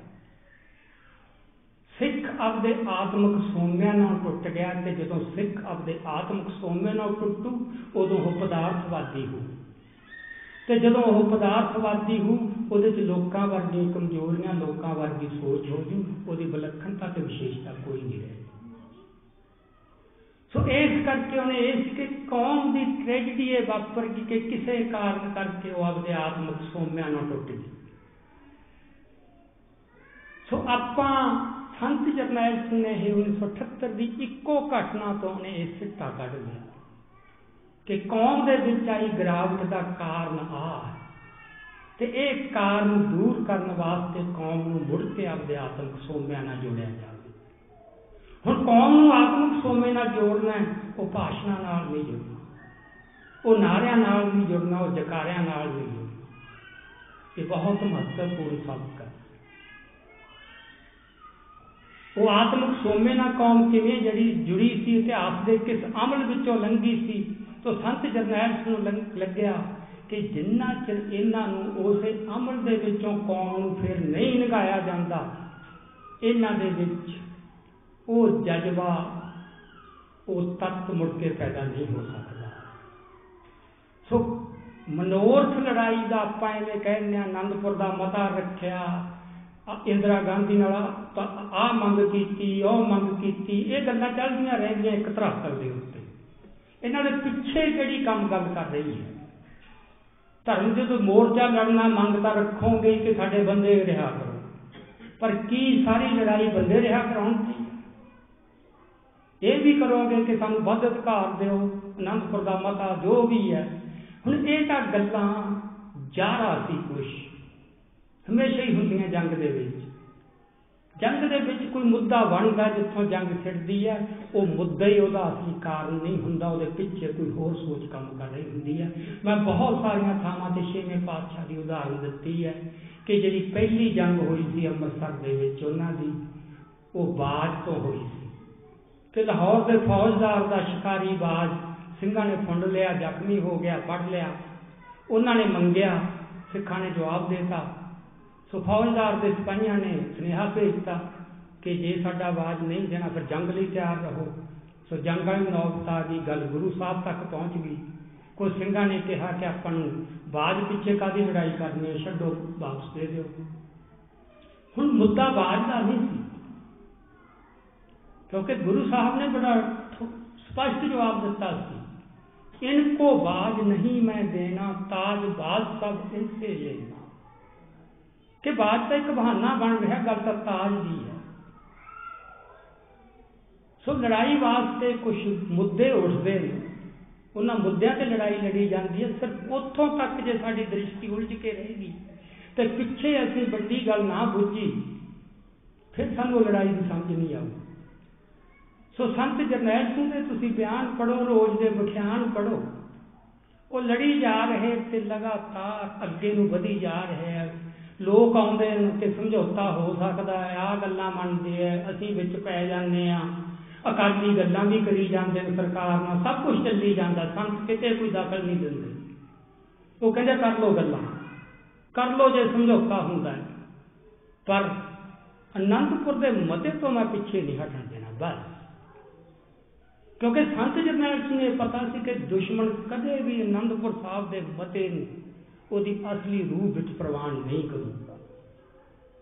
ਉਹਨਾਂ ਨੂੰ ਇਹ ਗੱਲ ਸਪਸ਼ਟ ਸੀ, ਅਕਾਲੀਆਂ ਨੂੰ ਨਹੀਂ ਸਪਸ਼ਟ ਸੀ, ਵਿਦਵਾਨਾਂ ਨੂੰ ਵੀ ਨਹੀਂ ਸਪਸ਼ਟ ਸੋ। ਸੰਤਾਂ ਨੇ ਰੋਕਿਆ ਨਹੀਂ ਕਿ ਤੁਸੀਂ ਆਪਣੀਆਂ ਖੇਡਾਂ ਖੇਡੋ। ਉਹਨਾਂ ਦਾ ਇੱਕ ਇੱਕ ਪੈਰ ਸ਼ਹਾਦਤ ਵੱਲ ਨੂੰ ਜਾ ਰਿਹਾ ਸੀ ਕਿ ਜੇ ਕੌਮ ਨੂੰ ਹੁਣ ਮੁੜ ਕੇ ਆਪਣੇ ਆਤਮ ਸੋਮਿਆਂ ਨਾਲ ਜੋੜਨਾ ਤਾਂ ਇੱਥੇ ਸਿਰ ਦੇਣਾ ਪਊ, ਪਹਿਲਾਂ ਆਪਦਾ ਸਿਰ ਦੇਣਾ ਪਊ। ਫਿਰ ਇਹ ਜੇ ਸਿਰ ਦਿੱਤਾ ਕਿੱਥੇ ਜਾਵੇ? ਕਈ ਬੰਦੇ ਕਹਿੰਦੇ ਆ ਕਿ ਮਹਿਤਾ ਚੌਕ ਲੈ ਕੇ ਬੈਠ ਕੇ ਲੜ ਪੈਂਦਾ। ਇਹ ਫੇਰ ਸਾਡੇ ਇਤਿਹਾਸ ਤੇ ਵਿਰਸੇ ਤੋਂ ਅਣਜਾਣਤਾ ਹੈ। ਬਾਬਾ ਦੀਪ ਸਿੰਘ ਜੀ ਕਿੱਥੋਂ ਚੱਲ ਕੇ ਦਮਦਮਾ ਸਾਹਿਬ ਤੋਂ ਅੰਮ੍ਰਿਤਸਰ ਆਏ ਸੀ? ਸੀਸ ਦੇਣ ਵਾਸਤੇ। ਬਾਬਾ ਦੀਪ ਸਿੰਘ ਅਨੰਦ ਦਮਦਮਾ ਸਾਹਿਬ ਸ਼ਹੀਦ ਹੋਏ ਹੁੰਦੇ, ਫਿਰ ਵੀ ਉਹ ਸਾਡੇ ਸਤਿਕਾਰਯੋਗ ਸ਼ਹੀਦ ਹੋਣੇ ਸੀ। ਪਰ ਫਿਰ ਉਹਨਾਂ ਦਾ ਉਹ ਬਿੰਦ ਸੀਸ ਤਲੀ ਤੇ ਟਿਕਿਆ। ਉਹ ਸਾਡੇ ਮੂੰਹੋਂ ਇਸ ਤਰ੍ਹਾਂ ਨਹੀਂ ਸੀ ਫਿਰ ਨਿਕਲਣਾ, ਧੰਨ ਧੰਨ ਬਾਬਾ ਦੀਪ ਸਿੰਘ, ਜਿਹੜਾ ਆਪ ਮਾਰੇ ਹਰ ਸਿੱਖ ਦੇ ਮੂੰਹੋਂ ਨਿਕਲਦਾ। ਸੋ ਦਰਬਾਰ ਸਾਹਿਬ ਵਿੱਚ ਲੜੀ ਜੰਗ। ਸਿੱਖ ਮਨ ਤੇ ਕਿਹੋ ਜਿਹਾ ਅਸਰ ਛੱਡੂ, ਇਹ ਸਿਰਫ ਸੰਤ ਜਰਨੈਲ ਸਿੰਘ ਨੂੰ ਪਤਾ ਸੀ। ਸੋ ਉਹਨਾਂ ਦੀ ਇਹ ਚਤਨ ਸੋਚ ਚਤਨ ਉਹਨਾਂ ਦਾ ਫੈਸਲਾ ਸੀ, ਨਿਰਣਾ ਸੀ ਕਿ ਸਿਰ ਦੇਣਾ ਜੰਗ ਲੜਨੀ ਹੈ ਕਿ ਕੌਮ ਦੇ ਵਿੱਚ ਮੁੜ ਕੇ ਉਹ ਜਜ਼ਬਾ 18ਵੀਂ ਸਦੀ ਵਾਲਾ, ਉਹ ਮੁੜ ਕੇ ਫਿਰ ਪ੍ਰਗਟ ਕਰਨਾ। ਤੇ ਉਹਦੇ ਵਾਸਤੇ ਇੱਥੇ ਜੰਗ ਲੜਨੀ ਬਹੁਤ ਜ਼ਰੂਰੀ ਹੈ। ਜਿੱਥੋਂ ਤੱਕ ਇਹ ਗੱਲ ਹੈ ਕਿ ਕੀ ਭਾਰਤ ਦਾ ਸੰਵਿਧਾਨ ਇਹਦੀ ਇਜਾਜ਼ਤ ਦਿੰਦਾ ਹੈ ਕਿ ਨਹੀਂ ਦਿੰਦਾ ਇੱਕ ਕਮਜ਼ੋਰ ਮਨਾਂ ਦੇ ਵਿੱਚੋਂ ਨਿਕਲਿਆ ਹੋਇਆ ਸਵਾਲ ਹੈ। ਹਰ ਸਿੱਖ ਸਾਹਮਣੇ ਇਹ ਸਵਾਲ ਹੈ ਕਿ ਉਹਦੇ ਵਾਸਤੇ ਸਭ ਤੋਂ ਵੱਡਾ ਸੰਵਿਧਾਨ ਕਿਹੜਾ ਹੈ? ਉਹਨੇ ਜ਼ਿੰਦਗੀ ਦੇ ਵਿੱਚ ਆਪਦਾ ਕੋਈ ਕਦਮ ਚੁੱਕਣਾ, ਕੋਈ ਕਰਮ ਕਰਨਾ ਹੈ, ਮਹੱਤਵਪੂਰਨ। ਉਹ ਫੈਸਲਾ ਕਿੱਥੋਂ ਲਊ? ਆਪਣੇ ਮਨ ਤੋਂ ਜਾਂ ਭਾਰਤੀ ਸੰਵਿਧਾਨ ਤੋਂ ਜਾਂ ਸ੍ਰੀ ਗੁਰੂ ਗ੍ਰੰਥ ਸਾਹਿਬ ਤੋਂ? ਸੋ ਗੁਰੂ ਦਾ ਹੁਕਮ ਹੈ ਕਿ ਜਦੋਂ ਵੀ ਕੋਈ ਦੁਬਦਾ ਬਣੇ, ਤਾਂ ਤੁਸੀਂ ਗੁਰੂ ਤੋਂ ਫੈਸਲਾ ਲਓ। ਗੁਰੂ ਨੂੰ ਕੀ ਮਨਜ਼ੂਰ ਹੈ? ਸੋ ਸਾਡੀ ਜਿਹੜੀ ਪੜ੍ਹਾਈਆਂ ਨੇ, ਜ਼ਮਾਨਿਆਂ ਨੇ, ਜਿਹੜੀ ਗੜਬੜ ਕਰਤੀ, ਉਹਦੇ ਨਾਲ ਸਾਡੇ ਫਰੇਮ ਆਫ ਰੈਫਰੈਂਸ ਬਦਲ ਗਏ। ਕਿਉਂਕਿ ਜਦੋਂ ਅਸੀਂ ਕਿਸੇ ਚੀਜ਼ ਨੂੰ ਗਲਤ ਕਹਿੰਦੇ ਆ ਕਿ ਆਹ ਚੀਜ਼ ਗਲਤ ਆ, ਠੀਕ, ਅਸੀਂ ਹਵਾਲਾ ਕੀ ਦਿੰਦੇ ਆ ਕਾਦੇ ਮੁਤਾਬਕ? ਜਦੋਂ ਇਹ ਕਹਿਣਾ ਕਿ ਧਾਰਮਿਕ ਸਥਾਨ ਤੇ ਹਥਿਆਰ ਨਹੀਂ ਆਉਣੇ ਚਾਹੀਦੇ, ਹਵਾਲਾ ਕੀ ਹੈ? ਭਾਰਤੀ ਸੰਵਿਧਾਨ ਕਹਿੰਦਾ ਹੈ, ਸਾਡੀ ਰਵਾਇਤ ਤਾਂ ਨਹੀਂ ਕਹਿੰਦੀ ਜਦੋਂ ਬਾਬਾ ਗੁਰਬਖਸ਼ ਸਿੰਘ ਲੜੇ ਸੀ ਅਹਿਮਦ ਸ਼ਾਹ ਅਬਦਾਲੀ ਦੇ ਖਿਲਾਫ ਕਿਸੇ ਸਿੱਖ ਨੇ ਸਵਾਲ ਖੜਾ ਕੀਤਾ ਸੀ ਕਿ ਉਹਨਾਂ ਨੂੰ ਲੜਨਾ ਨਹੀਂ ਸੀ ਚਾਹੀਦਾ ਇੱਕ ਵੀ ਸਿੱਖ ਨਹੀਂ। ਕਿਉਂਕਿ ਉਹਨਾਂ ਸਾਹਮਣੇ ਵੀ ਇੱਕ ਆਪਸ਼ਨ ਸੀ, ਦਿੱਤੀ ਸੀ, ਅਬਦਾਲੀ ਨੇ ਵੀ ਜਾਂ ਬਾਹਰ ਨਿਕਲਿਆ ਉਹ ਤੇ ਨਹੀਂ ਹਮਲੇ ਲਈ ਤਿਆਰ ਹੈ। ਸੋ ਉਦੋਂ ਕੋਈ ਦੁਬਦਾ ਨਹੀਂ, ਅੱਜ ਦੁਬਦਾ ਹੈ। ਕਿਉਂਕਿ ਉਦੋਂ ਕੌਮ ਆਪਣੇ ਉਹ ਸੋਮੇ ਨਾਲ ਜੁੜੀ ਹੋਈ ਸੀ, ਉਦੋਂ ਕੌਮ ਹਰ ਮਸਲੇ ਦਾ ਨਿਤਾਰਾ ਗੁਰੂ ਗ੍ਰੰਥ ਸਾਹਿਬ ਤੋਂ ਗੁਰੂਆਂ ਤੋਂ ਲੈਂਦੀ ਸੀ। ਆਪਦੇ ਮਤ ਤੋਂ ਨਹੀਂ, ਆਪਦੇ ਮਨ ਤੋਂ ਨਹੀਂ, ਜਾਂ ਦੁਨੀਆ ਦੀ ਕਿਸੇ ਹੋਰ ਕਿਤਾਬ ਤੋਂ ਨਹੀਂ, ਕਿਸੇ ਹੋਰ ਕਾਨੂੰਨ ਤੋਂ ਨਹੀਂ। ਸੋ ਅੱਜ ਸਿੱਖਾਂ ਸਾਹਮਣੇ ਇੱਕ ਬਹੁਤ ਵੱਡੀ ਦੁਬਦਾ ਵੀ ਹੈ। ਇਹਨਾਂ ਨੂੰ ਜਗ੍ਹਾ ਜਗ੍ਹਾ ਰਹਿਣਾ ਪੈਂਦਾ ਕੁਝ ਹੱਦ ਤੱਕ ਉਹਨਾਂ ਕਾਨੂੰਨਾਂ ਦੀ ਪਾਲਣਾ ਵੀ ਕਰਨੀ ਪੈਂਦੀ ਹੈ। ਪਰ ਜੇ ਤੁਸੀਂ ਸੁਚੇਤ ਹੋ ਕਿ ਕੁਝ ਹੱਦ ਤੱਕ ਸਾਨੂੰ ਇਹਨਾਂ ਕਾਨੂੰਨਾਂ ਦੀ ਪਾਲਣਾ ਕਰਨੀ ਪਊ, ਕਿਉਂਕਿ ਖਾਸ ਕਰਕੇ ਜਿਹੜੇ ਬਾਹਰ ਬੈਠੇ ਆ ਉਹ ਤੁਸੀਂ ਆਪਣੀ ਨਾ ਪਗਾ ਸਕਦੇ ਵੀ ਸਾਡਾ ਗੁਰੂ ਗ੍ਰੰਥ ਸਾਹਿਬ ਇਸ ਤਰ੍ਹਾਂ ਕਹਿੰਦਾ ਹੈ। ਇਹ ਤੁਸੀਂ ਚੁਣਿਆ ਕਿ ਅਸੀਂ ਇਸ ਧਰਤੀ ਤੇ ਆਉਣਾ ਹੈ ਤੁਹਾਨੂੰ। ਜਦੋਂ ਫਿਰ ਇਹ ਚੁਣਿਆ ਤਾਂ ਤੁਸੀਂ ਨਾਲ ਇਹ ਵੀ ਚੁਣਿਆ ਹੋਣਾ ਕਿ ਉੱਥੇ ਜਾ ਕੇ ਉਹਦੇ ਜੋ ਸਾਨੂੰ ਕੁਝ ਨੁਕਸਾਨ ਹੋਣਗੇ। ਉਹਦੇ ਬਾਰੇ ਸੁਚੇਤ ਹਾਂ ਕਿ ਨਹੀਂ? ਇਹਦਾ ਮਤਲਬ ਇਹ ਨਹੀਂ ਕਿ ਇਥੋਂ ਮੁੜ ਜਾਣਾ। ਰਹੋ। ਆਰਥਿਕ ਤੌਰ ਤੇ ਤਰੱਕੀ ਵੀ ਕਰੋ। ਪਰ ਬੁਨਿਆਦੀ ਗੱਲ ਕਦੇ ਵੀ ਮਨ ਚੋਂ ਨਾ ਭੁੱਲੋ। ਕਿ ਸਾਡੀ ਬੁਨਿਆਦੀ ਵਫਾਦਾਰੀ ਕਿਹਦੇ ਨਾਲ ਹੈ, ਸਾਡਾ ਮਿਸ਼ਨ ਕੀ ਹੈ, ਅਸੀਂ ਕਿਸ, ਆਏ ਕਿਉਂ ਆ ਸੰਸਾਰ ਤੇ ਜਿਹੜੇ ਬੰਦੇ ਦੇ ਮਨ 'ਚ ਸਵਾਲ ਨਹੀਂ ਖੜਾ ਹੁੰਦਾ ਨਾ, ਮੈਂ ਕਾਦੇ ਵਾਸਤੇ ਆਇਆ? ਜਿਹਦਾ ਪੈਸੇ ਕਮਾਉਣ ਆਇਆ ਮੌਜ ਕਰਨ ਆਇਆ, ਬੱਚੇ ਪੈਦਾ ਕਰਨ ਆਇਆ ਤੇ ਤਾਂ ਠੀਕ ਹੈ। ਉਹ ਸਾਰੀ ਦੁਨੀਆ ਹੈ ਜੇ ਸਿੱਖੋ ਤਾਂ ਮਨ 'ਚ ਕਦੇ ਨਾ ਭੁੱਲੋ ਕਿ ਸਾਡਾ ਸਿੱਖ ਹੋਣ ਦਾ ਮਤਲਬ ਇੱਕ ਬਹੁਤ ਵੱਡਾ ਮਿਸ਼ਨ ਹੈ, ਜਿਹਦੇ ਵਾਸਤੇ ਗੁਰੂ ਤੱਤੀਆਂ ਤਵੀਆਂ ਤੇ ਵੀ ਬੈਠੇ, ਸੀਸ ਵੀ ਖਟਾਏ ਤੇ ਸਰਬੰਸ ਵੀ ਪਾਏ ਉਹਦੇ ਵਿੱਚੋਂ ਖਾਲਸਾ ਸੱਚ ਹੈ, ਜਿਹਨੇ ਉਸ ਮਿਸ਼ਨ ਤੇ ਪਹਿਰਾ ਦੇਣਾ ਸੀ। ਸੋ ਅਸੀਂ ਕਿਤੇ ਵੀ ਰਹੀਏ, ਅਸੀਂ ਉਸ ਮਿਸ਼ਨ ਨੂੰ ਨਾ ਭੁੱਲ ਗਏ ਅਸੀਂ ਨਹੀਂ ਲੜ ਸਕਦੇ, ਜੋ ਲੜ ਰਿਹਾ, ਉਹਦੀ ਕਦਰ ਕਰੀਏ। ਇੱਥੇ ਐਤਕਾਂ ਇਸ ਤਰ੍ਹਾਂ ਹੋਇਆ, ਜੋ ਲੜ ਰਹੇ ਸੀ, ਉਹਨਾਂ ਨੂੰ ਗਾਲਾਂ ਕੱਢਣ ਲੱਗ ਗਏ। ਸੋ ਸੰਤ ਜਰਨੈਲ ਸਿੰਘ ਦੇ ਮਨ 'ਚ ਵੱਡੀ ਗੱਲ ਇਹ ਸੀ ਕਿ ਦਰਬਾਰ ਸਾਹਿਬ ਦੇ ਵਿੱਚ ਮੁੜ ਕੇ ਫਿਰ ਉਹ 18ਵੀਂ ਸਦੀ ਵਾਲੀ ਗੱਲ ਕਿਉਂਕਿ ਸਿੱਖ ਉਹਨਾਂ ਚਿਰ ਨਹੀਂ ਮਰਦਾ, ਜਿੰਨਾ ਚਿਰ ਉਹਦੇ ਮਨ ਚੋਂ ਜਿਹੜਾ ਗੁਰੂ ਦਾ, ਗੁਰੂ ਨੇੜਤਾ ਦਾ ਜਜ਼ਬਾ ਜਿਹਨੂੰ ਕਹਿੰਦੇ ਆ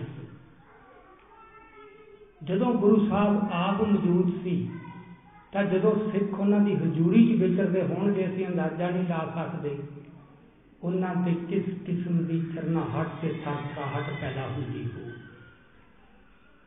ਜਦੋਂ ਪਹਿਲੀ ਵਾਰ ਦਸਮ ਪਾਤਸ਼ਾਹ ਨੇ ਤੇਗ ਖਿੱਚ ਕੇ ਸੀਸ ਮੰਗਿਆ ਹੋ 80000 ਬੈਠੇ ਬੰਦੇ, ਦੀ ਹਾਲਤ ਕੀ ਹੋ, ਅਸੀਂ ਅੰਦਾਜ਼ਾ ਨਹੀਂ ਲਾ ਸਕਦੇ। ਸਾਡੇ ਇਤਿਹਾਸਕਾਰ ਆਪਦੇ ਮੁਤਾਬਕ ਅੰਦਾਜ਼ੇ ਲਾ ਦਿੰਦੇ ਆ, ਕੋਈ ਕਹਿੰਦਾ ਜੀ, ਡਰ ਕੇ ਭੱਜ ਗਏ। ਡਰ ਕੇ ਭੱਜਣਾ ਉੱਥੇ ਕੋਈ ਨਹੀਂ ਸੀ ਆਇਆ। ਇਹ ਕਹਿਣਾ ਕਿ ਉੱਥੇ ਕੋਈ ਡਰ ਕੇ ਭੱਜ ਗਿਆ, ਨੰਗੀ ਤਲਵਾਰ ਤੋਂ ਦਾ ਮਤਲਬ ਇਹ ਹੈ ਕਿ ਨੌ ਗੁਰੂਆਂ ਦੀ ਕਮਾਈ ਕੀ ਸੀ ਤੇ। ਉਹ ਕੋਈ ਐਵੇਂ ਉੱਠ ਕੇ ਨਹੀਂ ਸੀ ਆ ਗਏ ਉਹ ਸਾਰੇ ਗੁਰੂਆਂ ਦੇ ਸਿੰਘ ਸੀ। ਕੋਈ ਸਿੰਘ ਭੱਜਿਆ ਨਹੀਂ। ਹਾਂ, ਸਨਾਟਾ ਜ਼ਰੂਰ ਸੌਂਦਾ ਜਦੋਂ ਕੋਈ ਨਵੀਂ ਗੱਲ ਆਉਂਦੀ ਹੈ। ਉਹ ਸਾਰੇ ਕੁਝ ਨੂੰ ਸਮਝਣਾ ਕਿ ਕੌਤਕ ਕੀ ਹੋ ਰਿਹਾ ਹੈ। ਤੇ ਉਹਦੇ ਵਿੱਚੋਂ ਉੱਠਣਾ ਇੱਕ ਨਹੀਂ ਸੀ। 80000 ਵੀ ਉੱਠ ਸਕਦਾ ਸੀ ਇੱਕੋ ਸਮੇਂ। ਪਰ ਨਹੀਂ, ਇਹਦੇ ਪਿੱਛੇ ਵੀ ਇੱਕ ਰਹੱਸ ਸੀ। ਕਿ ਪੈੜਾਂ ਜਿਹਨੇ ਨਵੀਆਂ ਪਾਉਣੀਆਂ, ਉਹ ਭੀੜਾਂ ਨਹੀਂ ਹੁੰਦੀਆਂ, ਉਹ ਥੋੜੇ ਹੀ ਹੁੰਦੇ ਉਸ ਇੱਕ ਦੇ ਪਿੱਛੇ ਬਹੁਤ ਕੁਝ ਸੀ। ਉਹ ਗਿਣਤੀ ਨਾ ਦੇਖੋ, ਇੱਕ ਸਰੀਰ ਨਾ ਦੇਖੋ। ਸਰੀਰਾਂ ਨਾਲ ਨਹੀਂ ਗੱਲ ਹੁੰਦੀ। ਸੋ ਇਹਦੇ ਪਿੱਛੇ ਇੱਕ ਰਹੱਸ ਸੀ ਕਿ ਇੱਕ ਨਹੀਂ ਖੜਾ ਹੋਣਾ ਪਹਿਲਾਂ। ਇੱਕ ਤੋਂ ਬਾਅਦ ਦੂਜਾ ਪੰਜਾਂ ਤੇ ਆ ਕੇ ਉਹਨਾਂ ਨੇ ਬੰਦ ਕਰਤਾ। ਇਹਦਾ ਇਹ ਨਹੀਂ ਕਿ ਬਾਕੀ ਯੋਗ ਨਹੀਂ ਸੀ ਜਾਂ ਬਾਕੀ ਸਮਰੱਥ ਨਹੀਂ ਸੀ। ਸੋ ਸਾਰੇ ਇਤਿਹਾਸ ਦੀ ਮੇਰਾ ਕਹਿਣ ਤੋਂ ਭਾਵ ਇਹ ਹੈ ਕਿ ਸਾਨੂੰ ਸਾਰਾ ਹੀ ਇਤਿਹਾਸ ਮੁੜ ਕੇ ਭੋਖਣਾ ਪਊ। ਬੰਦਿਆਂ ਨੇ ਆਪਦੀ ਬੁੱਧੀ ਮੁਤਾਬਕ ਅੰਦਾਜ਼ੇ, ਲੱਖਣ, ਅਨੁਮਾਨ ਲਾਏ।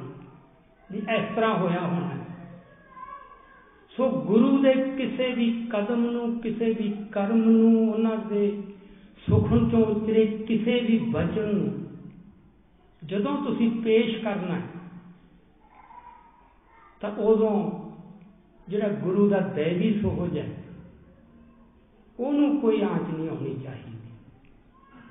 ਠੀਕ ਹੈ, ਗੁਰੂ ਸਾਹਿਬ ਮਨੁੱਖਾਂ ਵਾਂਗੂ ਵਿਚਰੇ ਇੱਕ ਉਹਨਾਂ ਦਾ ਸੰਸਾਰੀ ਰੂਪ ਹੈ, ਇੱਕ ਦੇਵੀ ਸੋਹਜ ਹੈ। ਉਹਨਾਂ ਨੇ ਜੋ ਵੀ ਕੀਤਾ, ਉਹਨੂੰ ਉਸ ਅਨੁਪਾਤ 'ਚ ਰੱਖ ਕੇ ਦੇਖੋ, ਹਮੇਸ਼ਾ ਉਹਨਾਂ ਦੇ ਦੇਵੀ ਬਣ ਸੋ ਦੇਵੀ ਤਤ ਨਾ ਪਛਾਨਣਾ, ਇਹਦੇ ਨਾਲ ਸਾਡੇ ਸਾਰੇ ਇਤਿਹਾਸ 'ਚ ਟੇਡਾਂ ਪੈ ਗਈਆਂ। ਹੁਣ ਉਹ ਇਤਿਹਾਸ ਚੱਲੀ ਜਾਂਦਾ, ਕਿਤਾਬਾਂ ਦੀਆਂ ਕਿਤਾਬਾਂ ਪੜ੍ਹੀ ਜਾਂਦੇ ਨੇ ਬੱਚੇ। ਸਾਨੂੰ ਲੱਗੂਗਾ ਕਿ ਸਿੱਖੀ ਬਹੁਤ ਫੈਲ ਰਹੀ ਹੈ, ਬੰਦਿਆਂ ਨੂੰ ਬੜੀ ਜਾਣਕਾਰੀ ਹੈ, ਪਰ ਨਹੀਂ। ਬਹੁਤ ਕੁਝ ਦੁਬਾਰਾ ਘੋਖਣਾ ਪੈਣਾ। ਸੋ ਸੰਤ ਮੇਰਾ ਖਿਆਲ ਸਮਾਂ ਮਾਫ ਕਰਨਾ, ਮੈਂ ਥੋੜਾ ਵੱਧ ਲੈ ਲਿਆ ਮੈਂ ਹੁਣ 2 ਮਿੰਟਾਂ 'ਚ ਬੰਦ ਕਰਦਾ। ਕਿ ਸੰਤ ਜਰਨੈਲ ਸਿੰਘ ਦੀ ਸ਼ਹਾਦਤ ਦੇ ਜਿਹੜੇ ਅਰਥ, ਉਹਨੂੰ ਪਛਾਣਨਾ ਬਹੁਤ ਜ਼ਰੂਰੀ ਹੈ। ਕਿਉਂਕਿ ਜਿਹੜੀ ਖਾਲਸੇ ਦੀ ਸ਼ਹਾਦਤ ਹੈ, ਉਹ ਕੋਈ ਆਮ ਸ਼ਹਾਦਤ ਨਹੀਂ ਹੁੰਦੀ। ਇਹ ਗੁਰਬਾਣੀ ਦੀ ਸਦਾ ਜਾਗਦੀ ਇਤਿਹਾਸਮਕ ਰੰਗ ਚੋਂ ਜਨਮ ਲੈਂਦੀ ਹੈ, ਖਾਲਸੇ ਦੀ ਸ਼ਹਾਦਤ।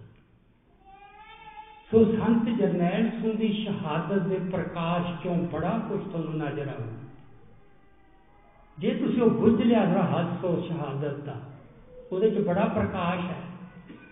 ਉਸ ਪ੍ਰਕਾਸ਼ ਚੋਂ ਤੁਹਾਨੂੰ ਵੇਲੇ ਦੀ ਅਕਾਲੀ ਸਰਕਾਰ, ਸ਼੍ਰੋਮਣੀ ਗੁਰਦੁਆਰਾ ਪ੍ਰਬੰਧਕ ਕਮੇਟੀ ਜਥੇਦਾਰ ਤੇ ਉਸ ਮੌਕੇ ਦੇ ਪ੍ਰਮੁੱਖ ਡੇਰੇ, ਉਹ ਬੜੇ ਯਤੀਮ ਦੇ ਨਜ਼ਰ ਆਉਣਗੇ ਹੋਰ ਬੜਾ ਕੁਝ ਦਿਸੂਗਾ ਸੋ ਐਵੇਂ ਆਪਾਂ ਸਿਰਫ ਜਕਾਰੇ ਲਾਈਏ ਨਾਰੇ ਲਾ ਲਈਏ, ਤੁਸੀਂ ਯਾਦ ਕਰ ਲਿਆ। ਜੇ ਅੰਦਰ ਰੌਸ਼ਨੀ ਪੈਦਾ ਨਹੀਂ ਹੁੰਦੀ ਤੇ ਉਸ ਰੌਸ਼ਨੀ 'ਚ ਤੁਹਾਨੂੰ ਸਭ ਕੁਝ ਠੀਕ ਤੇ ਗਲਤ ਨਜ਼ਰ ਨਹੀਂ ਆਉਂਦਾ, ਫਿਰ ਸਾਡੇ ਵਾਸਤੇ ਭਵਿੱਖ ਦਾ ਰਾਹ ਕੋਈ ਨਹੀਂ ਬਣਦਾ। ਸੋ ਬਹੁਤ ਵੱਡੀ ਸ਼ਹਾਦਤ ਹੈ 20ਵੀਂ ਸਦੀ ਦੀ। ਐਵੇਂ ਨਹੀਂ ਸੀ 20ਵੀਂ ਸਦੀ ਦਾ ਮਹਾਨ ਸਿੱਖ ਨੂੰ ਐਲਾਨ ਕਰਤਾ। ਸੋ ਅਸੀਂ ਉਹਨਾਂ ਦੀਆਂ ਫੋਟੋਆਂ ਵਾਲੀਆਂ, ਟੀ-ਸ਼ਰਟਾਂ ਪਾ ਲਈਏ ਜਾਂ ਹੋਰ ਕੁਝ ਕਰ ਲਈਏ, ਇੰਨੇ ਨਾਲ ਅਸੀਂ ਉਸ ਗੱਲ ਨੂੰ ਨਹੀਂ ਸਮਝ ਸਕਦੇ। ਸੋ ਡੂੰਗਾ ਉੱਤਰ ਕੇ ਉਸ ਸ਼ਹਾਦਤ ਦੇ ਅਰਥਾਂ ਨੂੰ ਸਮਝੀਏ ਤੇ ਉਸ ਸ਼ਹਾਦਤ ਦੀ ਰੌਸ਼ਨੀ 'ਚ ਹਰ ਇੱਕ ਨੂੰ ਦੇਖੀਏ। ਵੇਲੇ ਦੀ ਸਰਕਾਰ ਨੂੰ, ਅਕਾਲੀ ਲੀਡਰਾਂ ਨੂੰ, ਸਾਡੇ ਵਿਦਵਾਨਾਂ ਨੂੰ ਤੇ ਸਭ ਤੋਂ ਵੱਧ ਆਪਣੇ ਆਪ ਨੂੰ। ਅਸੀਂ ਕੀ ਹਾਂ ਜਿਹੜਾ ਆਪ ਦੇਖਣਾ ਨਾ, ਆਪਣਾ ਆਪ ਹੀ ਸਭ ਤੋਂ ਔਖਾ ਹੁੰਦਾ। ਦੂਜੇ 'ਚ ਨੁਕਸ ਦੇਖਣੇ, ਕਮਜ਼ੋਰੀਆਂ ਦੇਖਣੀਆਂ, ਔਗਣ ਦੇਖਣੇ ਬੜਾ ਸੌਖਾ। ਆਪਣੇ ਆਵਗਣ ਔਗਣ ਦੇਖਣ ਵਾਸਤੇ ਨੈਤਿਕ ਗੇਰਾ ਚਾਹੀਦਾ। ਤੇ ਪ੍ਰੋਫੈਸਰ ਪੂਰਸ ਨੇ ਕਿਹਾ ਕਿ ਰੂਹਾਨੀ ਚਿੰਗ ਦੀ ਰੌਸ਼ਨੀ ਵਿੱਚ ਹੀ ਕੋਈ ਆਪਣੇ ਅੰਦਰਲਾ ਕੋਝ ਦੇਖ ਸਕਦਾ ਸੋ ਜਿੱਥੇ ਰੂਹਾਨੀ ਚਿੰਗ ਨਹੀਂ ਗੁਰੂਆਂ ਨੇ ਰੂਹਾਨੀ ਚਿੰਗਾਂ ਵਾਲਤੀਆਂ ਸੀ, ਹਿਰਦਿਆਂ ਦੇ ਅੰਦਰ, ਹੋਰ ਸਿੱਖ ਕੀ ਸੀ? ਉਹੀ ਬੰਦੇ ਸੀਗੇ ਦੂਜਿਆਂ ਵਰਗੇ। ਸੋ ਜੇ ਰੂਹਾਨੀ ਚਿੰਗ ਨਹੀਂ ਜਾਗੀ, ਤਾਂ ਸਾਡੀ ਬਹਾਦਰੀ, ਸਾਡੀਆਂ ਸ਼ਹਾਦਤਾਂ, ਸਾਡੇ ਸੰਘਰਸ਼, ਉਹ ਕੁਛ ਨਹੀਂ, ਉਹਨਾਂ ਦਾ ਮੁੱਲ ਕੁਛ ਨਹੀਂ ਪੈਣਾ। ਗੁਰੂ ਦੀਆਂ ਨਜ਼ਰਾਂ 'ਚ ਗੁਰੂ ਦੀ ਨਜ਼ਰ 'ਚ ਉਹੀ ਅਮਲ ਪ੍ਰਵਾਨ ਹੋ, ਜਿਹੜਾ ਜਿੱਥੇ ਰੂਹਾਨੀਅਤ ਹੈ ਸੋ ਇਹ ਜਿਹੜੀ ਸਾਰੀ ਹੁਣ ਸਾਡੇ ਢਾਹ ਲੱਗੀ ਹੈ ਪਦਾਰਥਵਾਦ ਨੇ, ਉਹਨੇ ਇਹ ਹੈ ਕਿ ਰੂਹਾਨੀਅਤ ਬਹੁਤ ਕਮਜ਼ੋਰ ਪੈ ਗਈ ਹੈ।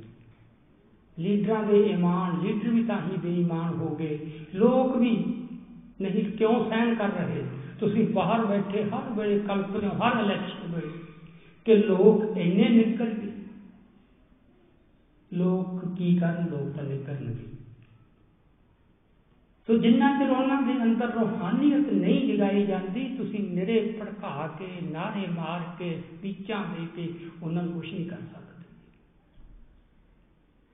ਸੋ ਸੰਤ ਜਰਨੈਲ ਸਿੰਘ ਦੀ ਸ਼ਹਾਦਤ, ਉਹਨਾਂ ਦਾ ਸਾਰਾ ਜਤਨ ਤੇ ਸ਼ਹਾਦਤ, ਉਹ ਮਰ ਚੁੱਕੀ, ਕੁਮਲਾ ਚੁੱਕੀ ਰੂਹਾਨੀਅਤ ਨੂੰ ਮੁੜ ਪੈਦਾ ਕਰਨਾ